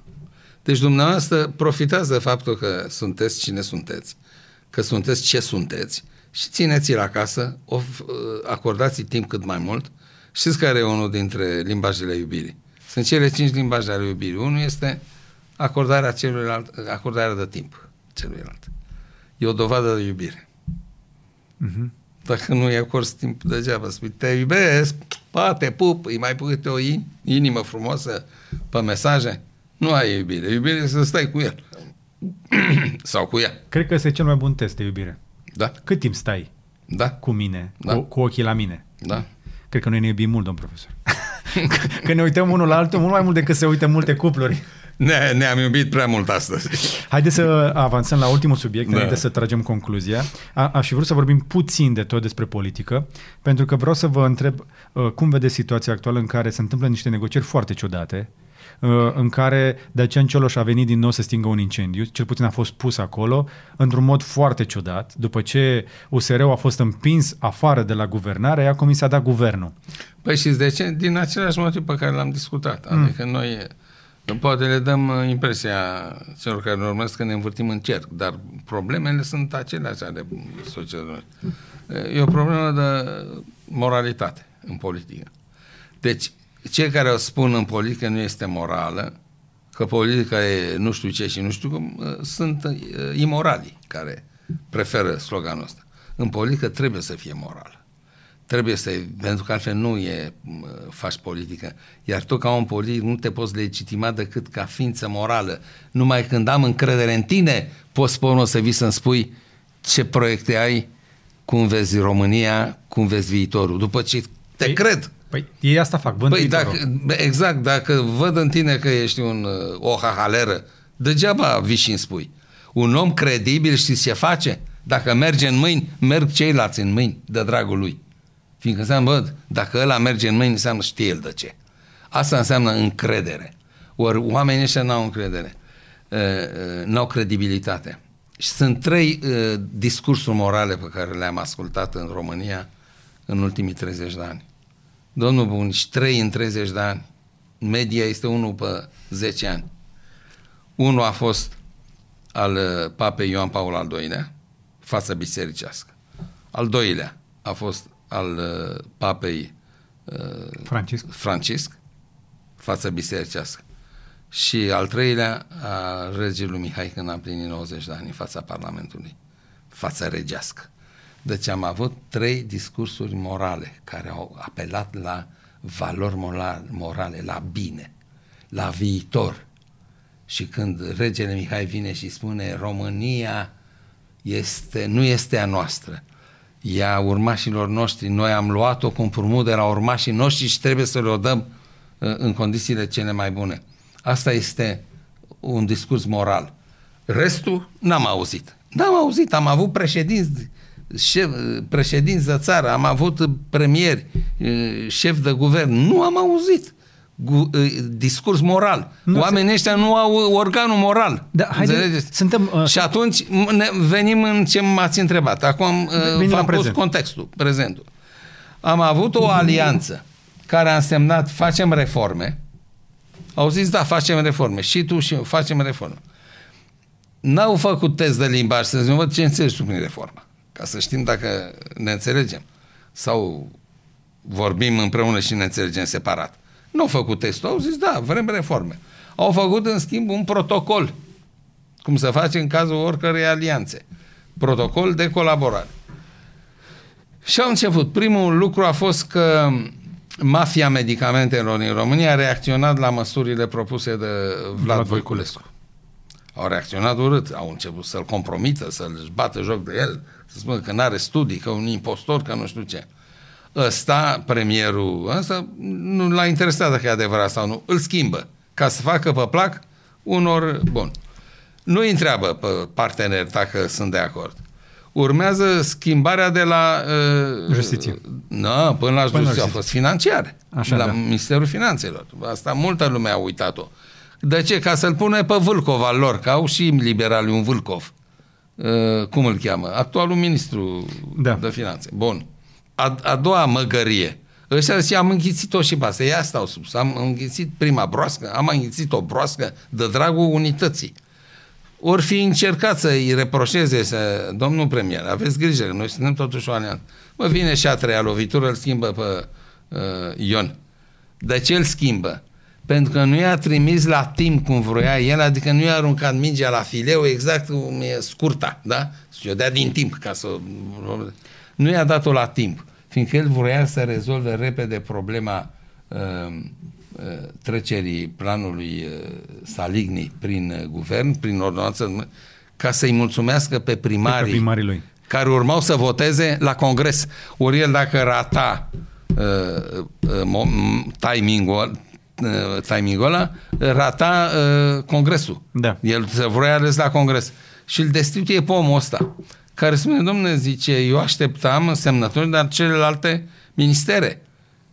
Uh, Ministerul de Justiție își pune ultimul parafa. Îl destituie, tot așa, fără să anunțe. Deci încălcări uh, ale unor promisiuni, asta e moral sau imoral? E în mod evident imoral. Păi oamenii noștri politici nu au cultura promisiunii. Pentru ei nu interesează, îți promit acum ceva și după 5 minute au uitat. Da, eu suspectez că planul era mai vechi de atât. Era clar de la început că este o, o relație, să zicem așa, cu năbădăi, pentru că USR Plus au spus clar de la început că nu au încredere uh, prea mare în cei din PNL, pentru că seamănă prea mult cu PSD-ul, ceea ce e adevărat. Și Au și dovedit-o. și-au și dovedit-o. Dar uh, până la urmă au trebuit să facă alianță pentru că cu cine să faci cu altcineva? Nu mai avea cu În cine. interesul țării face alianță, să fie România guvernabilă. Dar, nu știu, și aici intrăm într-o, într-o zonă de opinii și de Și teorie. acum fiți categoric, că e multă opinie aici și Da. da. cei care ne văd ne pot, uh, pot să gândească cu totul altfel și să aibă alte percepții asupra oamenilor da. și alte atitudini față de ei. Dar vreau să vă spun, să duce acum domnul Cioloș să le propună uh, cooperare și ei spun, du-te la aia cu care ai votat împotriva noastră. Vă dați seama ce reacție tembele. Ei îi acuză pe ăștia de infantilism Păi normal. Păi ei sunt infantili. Este exact cum uh, copiii din cartier care spun, "Ă, ă, ieri te-ai jucat cu alcutare și acum vii să te joci cu mine, du-te la ăla. Ăsta este genul de uh, politician român. Este incapabil să vadă mai mult decât propria lui uh, mândrie, trufia personală, uh, egocentrismul lui. Dar amintiți-vă că noi am stat de vorbă și când v-am întrebat de partide, spuneați ce votăm, nu? Domnul profesor, cu cine votăm? Și a zis, mergeți și votați partide Uber. Da. Da? Oamenii au cam votat. Ei au început să devină importanți, iată că au trebuit să intre la guvernare. Am eu așa un feeling cum că băieții ăștia din politica veche se cam tem de ăștia și încearcă să îi facă să pară infantili ca să-i scoată ușor, ușor pe la următoarea alegeri din ecuație. Zăpăuci, zăpăuci, atipici, copii nematurizați, da. Uh, domnul Bunici, da, interesantă ipoteza dumneavoastră. Uh, adevărul e că de câte ori cineva într-un uh, sistem, că e familie, uh, cuplu, familie, comunitate, grup de muncă, țară, intră, introduce ideea schimbării, lumea se împarte automat în două, Da. cel puțin două. Cei care vor schimbarea și cei care nu o vor. Evident. Cei care o vor să împart și ei în dăia care o vor, dar mai moderat, să schimbăm pe aici pe acolo prin părțile esențiale. da. Cei care n-au apucat să-l facă pe Caragiale la școală le doresc să citească scrisoarea, a treia, a, a, scrisoarea pierdută. Scrisoarea pierdută. Așa, da. O, Păi- păi, o scrisoare pierd. O scrisoare pierdută. Pe aici, pe acolo, prin părțile esențiale.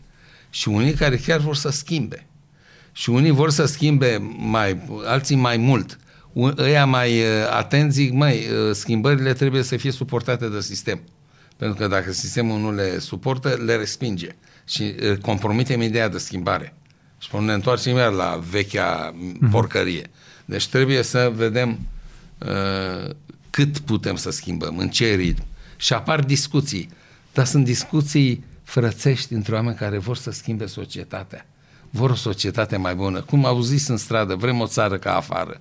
Adică o țară modernizată. Nu doar cu, cu cu, să-mi termin ideea, scuzați-mă, nu doar cu autostrăzi, fiindcă noi nu avem autostrăzi pentru că suntem hoți și pentru că nu ne înțelegem la șpagă și pentru că nu avem, uh, uh, nu visăm o țară mai frumoasă și mai uh, atractivă pentru investitori și așa mai departe. Dar aici pleacă totul. Și atunci, dacă vrem o țară ca afară, înseamnă că vrem o țară în care uh, valorile sunt recunoscute, munca ți este plătită, demnitatea ți este uh, menajată, uh, toate lucrurile astea care fac respirabilă atmosfera. De-aia să duc oamenii acolo. Nu se mai vor să se întoarcă. Și ce îmi spun studenții mei, foștii mei studenți, inclusiv uh, fiul meu Vladimir, mă, vin înapoi în țară și după o săptămână mi-aduc aminte de ce am plecat. Ce ziceam mai devreme? Ce ziceați dumneavoastră când plecați? Da, dar noi până la urmă am ales să trăim aici. Noi am ales să trăim aici, dar cu prețul schimbării. Da. Rămân ca să schimb ceva. Da. Nu ca să mă adaptez ca un animal. Știți care e diferența între om și animal? O spun pentru tineret. Animalul se adaptează la mediu. Spune Darwin.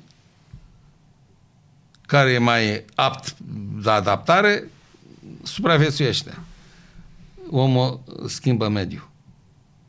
Transformă mediul în funcție de interesele lui, de obiectivele lui, de valorile lui și da. așa mai departe. Valori estetice. Poți da. să înfrumusețezi mediul, cum aveți da. dumneavoastră aici. Se numește estetică ambientală. Ambiental asta înseamnă mediu. Poți să faci după valori morale o societate mai umană, mai locuibilă de către oameni. Poți să, după criterii economice, poți să vii cu niște zgârienori și așa mai departe. Deci toate lucrurile astea țin de schimbarea mediului de către om. Omul este prin excelență o ființă proiect, cum spunea Jean-Paul Sartre, o ființă care vede o realitate mai bună și chiar o variantă a lui mai bună și are un proiect legat de el și legat de lumea din jurul lui, de mediul lui. Omul nu se adaptează la mediu. E când zicem mediu, în cazul omului, nu zicem doar mediu natural, nu zicem și mediu social. Dacă tot vorbim de mediu social atunci, ce facem noi în situația asta? Ne uităm Îl la schimbăm? Ei? Nu. Încercăm Cum? să schimbăm. Că, păi și faptul că ne-am întâlnit aici, am, stăm nu de vorbă de două ajuns. ore. Nu, nu e de, de ajuns, eu, dar eu, e un prim pas. Eu mă uit la... Îi ajutăm pe oamenii Așa. care ne urmăresc să conștientizeze nevoia și după schimbării. ce conștientizează, ce să facă oamenii? Vor, vor uh, schimba în jurul lor acolo unde se află. Omul sfințește locul. Deci locul, atențiune, nu trebuie să sfințești țara din prima. Dacă vom sfinți toți locul în care lucrăm, locul în care suntem văzuți, locul în care acolo unde suntem noi, acolo crește trandafirul, cum zic austrieci. Ok, dar ce facem mâine? Pentru că deocamdată e, a venit mai criza politică, avem un guvern demis cu puteri limitate, în mijlocul unei pandemic, unde e ca la război și așa nu se înțeleg. Și mi se pare foarte convenabil pentru cei care au gestionat foarte prost pregătirea valului 4 să iasă printr-o criză politică. Că tare mie că o să-i revedem curând din nou pe scenă, că la noi doar, doar se, se duc în spate și vin iară, și vin iară, și vin iară. Păi Ceaușescu i-a învățat. El numea asta rotația cadrului. exact. Ok, ce învățat. facem noi? Ce facem noi? Pentru că până la următoarea alegeri, ca să putem să facem ceva, dacă o să mai votăm, pentru că ăștia ne anesteziază de tot, suntem catatonici așa, ce facem? Domnul Bucnici, dacă încercați să scoateți de la mine un apel către cei care nu urmează să ne vedem în piața Victoriei la ora cu tare, nu. Nu vă cer asta. Pentru că nu, dar, dar ne-a mai rămas altceva? În așa ceva. Ă, ă, cred în, ă, în democrația participativă.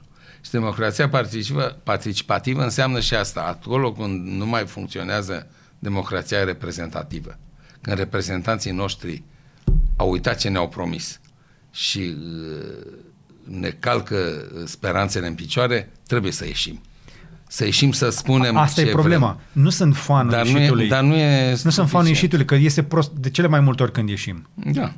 Și sunt, diversi, sunt diversioniști și exact. vor face diversiuni ca să, să creadă că cei care au ieșit sunt de vină exact. și au încălcat uh, toate și legile, toate regulile. Deci, nu știu, da. efectiv, sunt în pană de idei. Nu știu ce să fac. Vă spun sincer, nu știu ce aștept să fac. Nici și se bazează pe chestia asta, că noi stăm și ne uităm și știu clar că ne e frică și de, ne frică de, de ăla la altul. Da, ne, ne frică unii că ne de alții. poate contamina, da. Exact. Da, mi-a spus o întrebare foarte grea pentru că nici eu nu am soluție. Poate ne spun oamenii mai la comentarii Da. ce ar face ei în Da, situația asta. așteptăm. așteptăm Adică, nu știu, eu am, le-am mai idei. zis oamenilor să le scrie parlamentarilor lor din circumscripțiile lor sau să-i sune. Știți că există pe site-ul Camerei Deputaților și Senatului, există parlamentarul din circumscripția ta. Poți să Este afli cine e, Numere de telefon. exact, cu, cu număr de telefon, adresă, program de audiențe, poți să-i dai un e-mail. Dacă măcar din cei care ne urmăresc, unul dintr-o sută sau unul, din, hai, poate chiar din 10, dau un e-mail parlamentarului Ați care dat o reprezintă... informație foarte utilă. A, Dar mai dat-o, nu e Felicitări. prima dată. Mai și, dați-o. și scrii parlamentarilor de la toate partidele din circumscripția ta. Și să zici, eu sunt buhnici din uh, circumscripția Corbeanca, noastră mă reprezentați în Parlament și aș vrea să luați de la mine următorul punct de vedere în legătură cu situația asta și să ne spuneți ce faceți ca să... Aștept feedback. Da, aștept, aștept răspunsul dumneavoastră. Dacă puteți să ne comunicați printr-un ori, ori direct, ori într-un comunicat de presă, ori să ne chemați undeva. Excelent. Nu? N-ar fi o idee? Ba da. Că cei mai mulți habar nu avem cine ne con- Să nu mai spuneți ni- niciodată, am mai spus-o, pentru că n- să nu plecați de la ideea că cei care vă urmăresc sunt mereu aceiași. Corect. Sunt și oameni noi care da. nu v-au mai auzit. Spuneți-o. Da. Când ai un mesaj important, trebuie să-l reiterezi. Da. Nu e nicio rușine. Da. Iar cei care te-au mai auzit odată nu e nimic, aud a doua oară. Da. Poate țin minte de data asta. Iar a treia oră sigur pot să reproducă. Să zic, mă, bă, ăsta e ăla care a zis uh, cu tare idee. Deci, n- Eu, eu, eu sunt mai pragmatic, eu merg, eu merg pe ok, dar ce pot face eu? Ce pot face da, acum? sunt de acord. Pentru că uh, dacă, Da. dacă eu nu mă descurc, n-am- n-are cine să vină din Nu, spate. sunt de acord. Și cred că... Cred că Dumneavoastră aveți o mentalitate de antreprenor, uh, te educă, tipul ăsta de activitate te educă. Pe altfel te scoate pe eșapament. Ce, în, când ești antreprenor și nu mai ai șef și colegi în jurul tău decât colegi de echipă, dar nu diferite departamente și astea, uh, începi să pricepi un lucru. Ce nu faci tu, nu face nimeni. Da. Tu trebuie să faci. Și dincolo de pereții ăștia nu, sunt- nu e nimeni. Exact. Uh, ne apropiem de final și nu cred că vom intra prea mult în chestia asta, dar uh, o să vă trimit link-ul ca să vedeți o- un exemplu de ce aș vrea să facem împreună.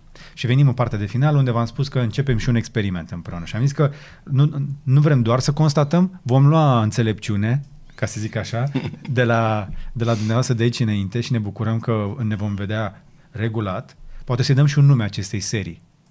Nu știu, hashtag Borțun, habar, n-am, nu știu, să-i dăm un nume mm-hmm. ăsta deștept. Mhm. Că avem deja un titlu foarte inteligent ăsta cu IGDLCC, dar să mai adăugăm ceva, un hashtag, nu știu. O să vedem. N-am o idee. Poate ne spune cineva din nou la comentarii. Dar aș vrea să selectăm o serie de teme pe care să le dezbatem în următoarea întâlnire, să vorbim, să luăm, poate le facem un pic mai condensate, poate nu vor fi la fel de grave data viitoare Sunt de acord. și apoi să alocăm o... Să sperăm că nu vor mai fi probleme atât de grave ca astea de azi. Nu, nu, cre... nu știu ce ar putea să fie mai grav de atât. Să ne cad, că ne cad două avioane pe zi. Așa, sau... Ce fel de subiecte ați vrea voi să auziți abordate și cercetate? Pentru că dacă tot avem uh, un om atât de, atât de bun în comunicare publică, cu acces uh, la o facultate și la oameni care fac cercetare și studii și așa mai departe, Am colegi sociologi, am uh, studenți și masteranți care pot să contribuie la, la cercetări. Deci nu ne vom, asta vreau să le spun celor care ne urmăresc, uh, nu ne vom uh, re- rezuma la uh, interviuri de stradă, ăsta e interviu jurnalistic. Da, anchetă jurnalistică poate fi, dar nu are reprezentare statistică. exact. Deci, ca să o facem științifică și să știm bine pe ce stăm, va trebui să facem un studiu sociologic, să vedem cu cine luăm legătura. Aia zic. Da. Deci trebuie să vedem cu cine lucrăm, pentru că uh, sunt suficiente uh, firme și entități care fac uh, studii și cercetări de piață. Din păcate, multe din ele sunt la comandă politică, trebuie să o spunem și pe asta pe șleau și trebuie să găsim cumva o sursă de încredere. Poate lucrăm cu mediul academic, poate cu anumite companii care au arătat că sunt în stare. Dacă vrea cineva neapărat să colaboreze cumva cu Da, noi, ne puteți așteptăm. scrie? Noi acum punem pirostriile. E reavăn, e ceva nou. Exact. Eu, înc- eu încă, încă nu vine să cred că ați acceptat uh, propunerea asta. Uh, eu încerc de multă vreme să-l conving pe domnul profesor Borțun și să facem chestia asta ca un format de sine stătător. Abia ieri am terminat un proiect la care am, uh, am pus punct uh, la un volum care... uh, Asta terminat cartea? Poate, să- da, care poate să plece la editură acum. Proiectul România. Oho. Uite o temă. Da. Meditații despre o, socie- despre o țară care a fost, care este și care ar putea fi. Asta Și e, care ar putea fi. Da, asta e subtitlu. ca să vedem cum ar putea fi, pentru că noi încă ne mai dorim schimbarea, să știți, suntem destui, cei care ne, ur- ne urmăresc Sper, uh, sper. își doresc schimbarea asta, căutăm resurse în prezent și ar trebui să ne uităm un pic de jur împrejur și în loc să ne dăm cu părerea despre ce e, hai să încercăm să măsurăm. Uh, un, foarte scurt, o să- doar vreau să vă... Uh, am promis că o să vă dau o cifră.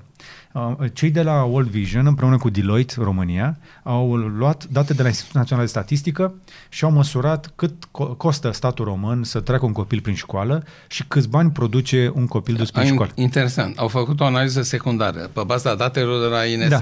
da. Exact. Și au uh, demonstrat că fiecare 100 de lei pe care îi bagi în educația unui copil în România îți aduce, de, de, la 100 de lei, scoți 8. Dacă, dacă uh, obține o calificare, dacă obține studii superioare.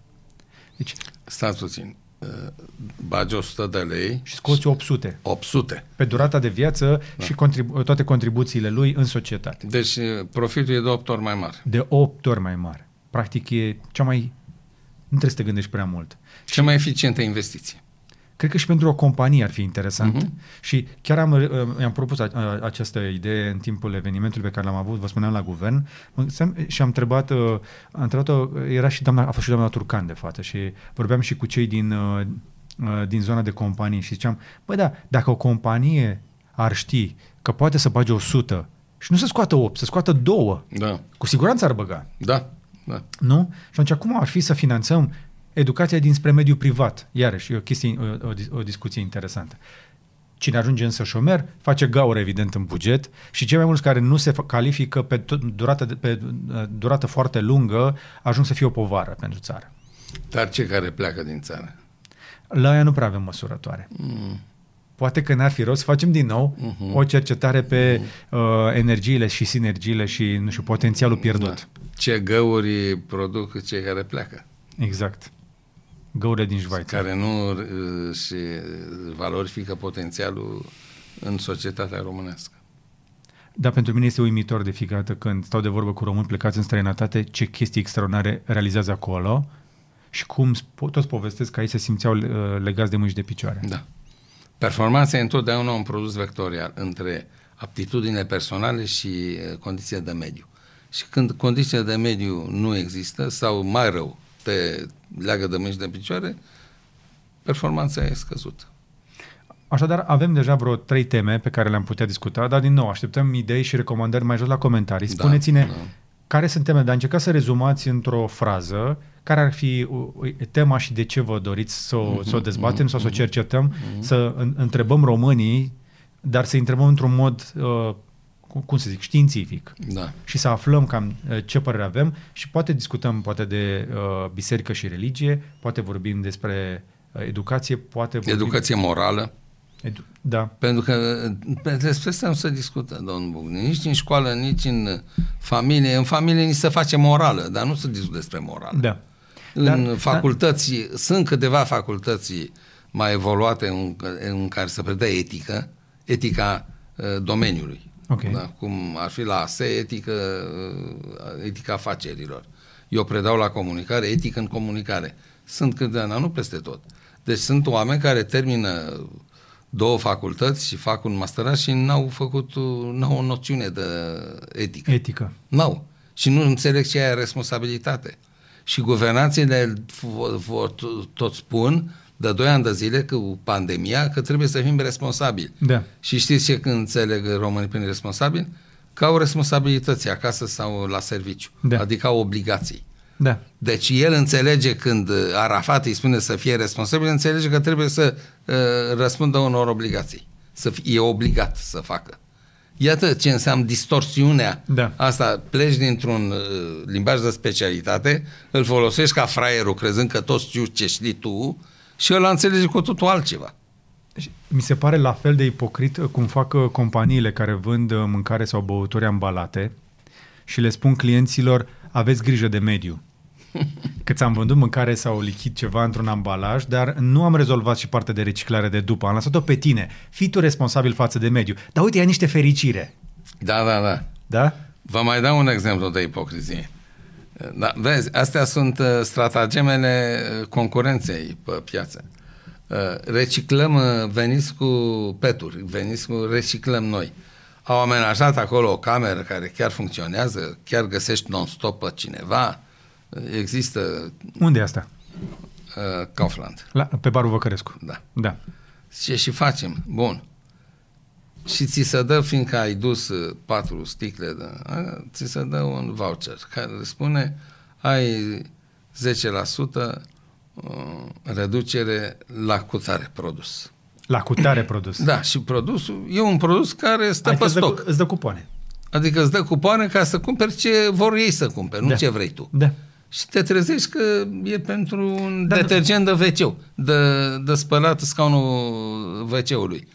Deci uh, ai, uh, vrei, nu vrei, bea Grigorea Gheazmă, știi? Da, exact. Era vorba aia. Nu, poate n-am nevoie de asta. Da? Da.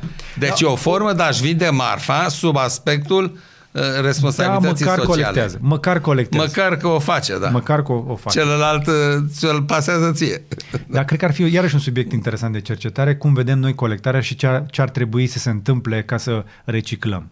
Pentru că vedem tot felul de modele din afară, dar nu sunt sigur că vor merge neapărat la noi. Deși, e, istoric vorbind, întotdeauna pedeapsa funcționează mai bine decât motivația. Da, așa este. Nu? Dar poate mai vorbim despre astea. Da. A fost uh, o ediție lungă, nici nu m-am uitat la ceas. Am preferat să nu mă uit. Cât a, cât a durat? Cât avem? Două ore? Da. A, e bine. Nu ne-am, nu ne-am dus prea tare. Nu. Și e Puteam puțin. să ne mergem la patru ore. Doamne ferește.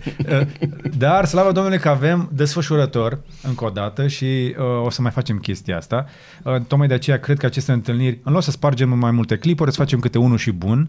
Începem o dată pe lună. Dacă voi credeți că um, acest tip de co- content este valoros și dacă vedem că ajunge la mulți oameni, poate îl facem mai des. Da. Astfel încât să putem lua mai multe teme și să le dezbatem mai mult. Cred că avem nevoie să avem astfel de discuții, dar cred că din ce în ce mai mult, dincolo de discuții, trebuie să începem să discutăm aplicat, să devenim, să venim în concret să, și să vedem ce facem cu chestia. De acord. Și dacă va fi o dată pe lună, putem uh, f- avea un jur fix, o zi în care Da. se... Da, Da, da, da, să întotdeauna, la jumătatea lunii. Să fie aceeași zi, pe 15. La, la, la noi pleacă duminică, acum dacă pune pe 15, mai vedem. A, am înțeles. Deci undeva la jumătatea La lunii. jumătatea lunii. Da. Pra- Practic a doua duminică din lună, să zicem așa. A doua sau depinde, depinde cum pică pe la jumătate. Cum aveți dumneavoastră timp. Dar măcar acum am bătut palma, sunteți om de cuvânt din câte Da. știu și o să ne tot vedem. Deci, Haideți să batem palma în văzut tuturor. Sunt atât de bucuros de nu vă dați seama. Așadar, aducem știința aici uh, la EGDLCC ca să înțelegem mai bine cine suntem, ce facem și cum facem să, fac, să introducem schimbarea. Da, da. Că degeaba constatăm toți.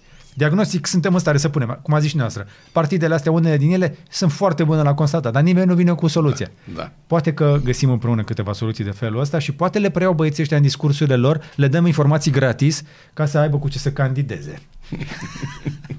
Încă o dată îi mulțumim domnului profesor Dumitru Borțun. Vă mulțumesc și vouă că ne-ați urmărit. Ca de obicei le mulțumesc mai ales membrilor noștri care ne susțin și văd contentul nostru în avans. Uh, Dați-ne mai jos așadar la comentarii recomandări de teme pe care ați vrea să le vedeți cercetate, pentru că le vom ordona în funcție de voturi, de like-uri, să să zicem cine avea mai multe like-uri acolo, să vedem cum le ordonăm și le vom da în lucru, o să finanțăm astfel de cercetări ca să înțelegem încă o dată mai bine România și pe noi, și prezentul și viitor. Și cu asta gata, mă opresc aici, dă și un like și un share și un subscribe ca să fie bine pe algoritm. Și până data viitoare să vă fie numai bine.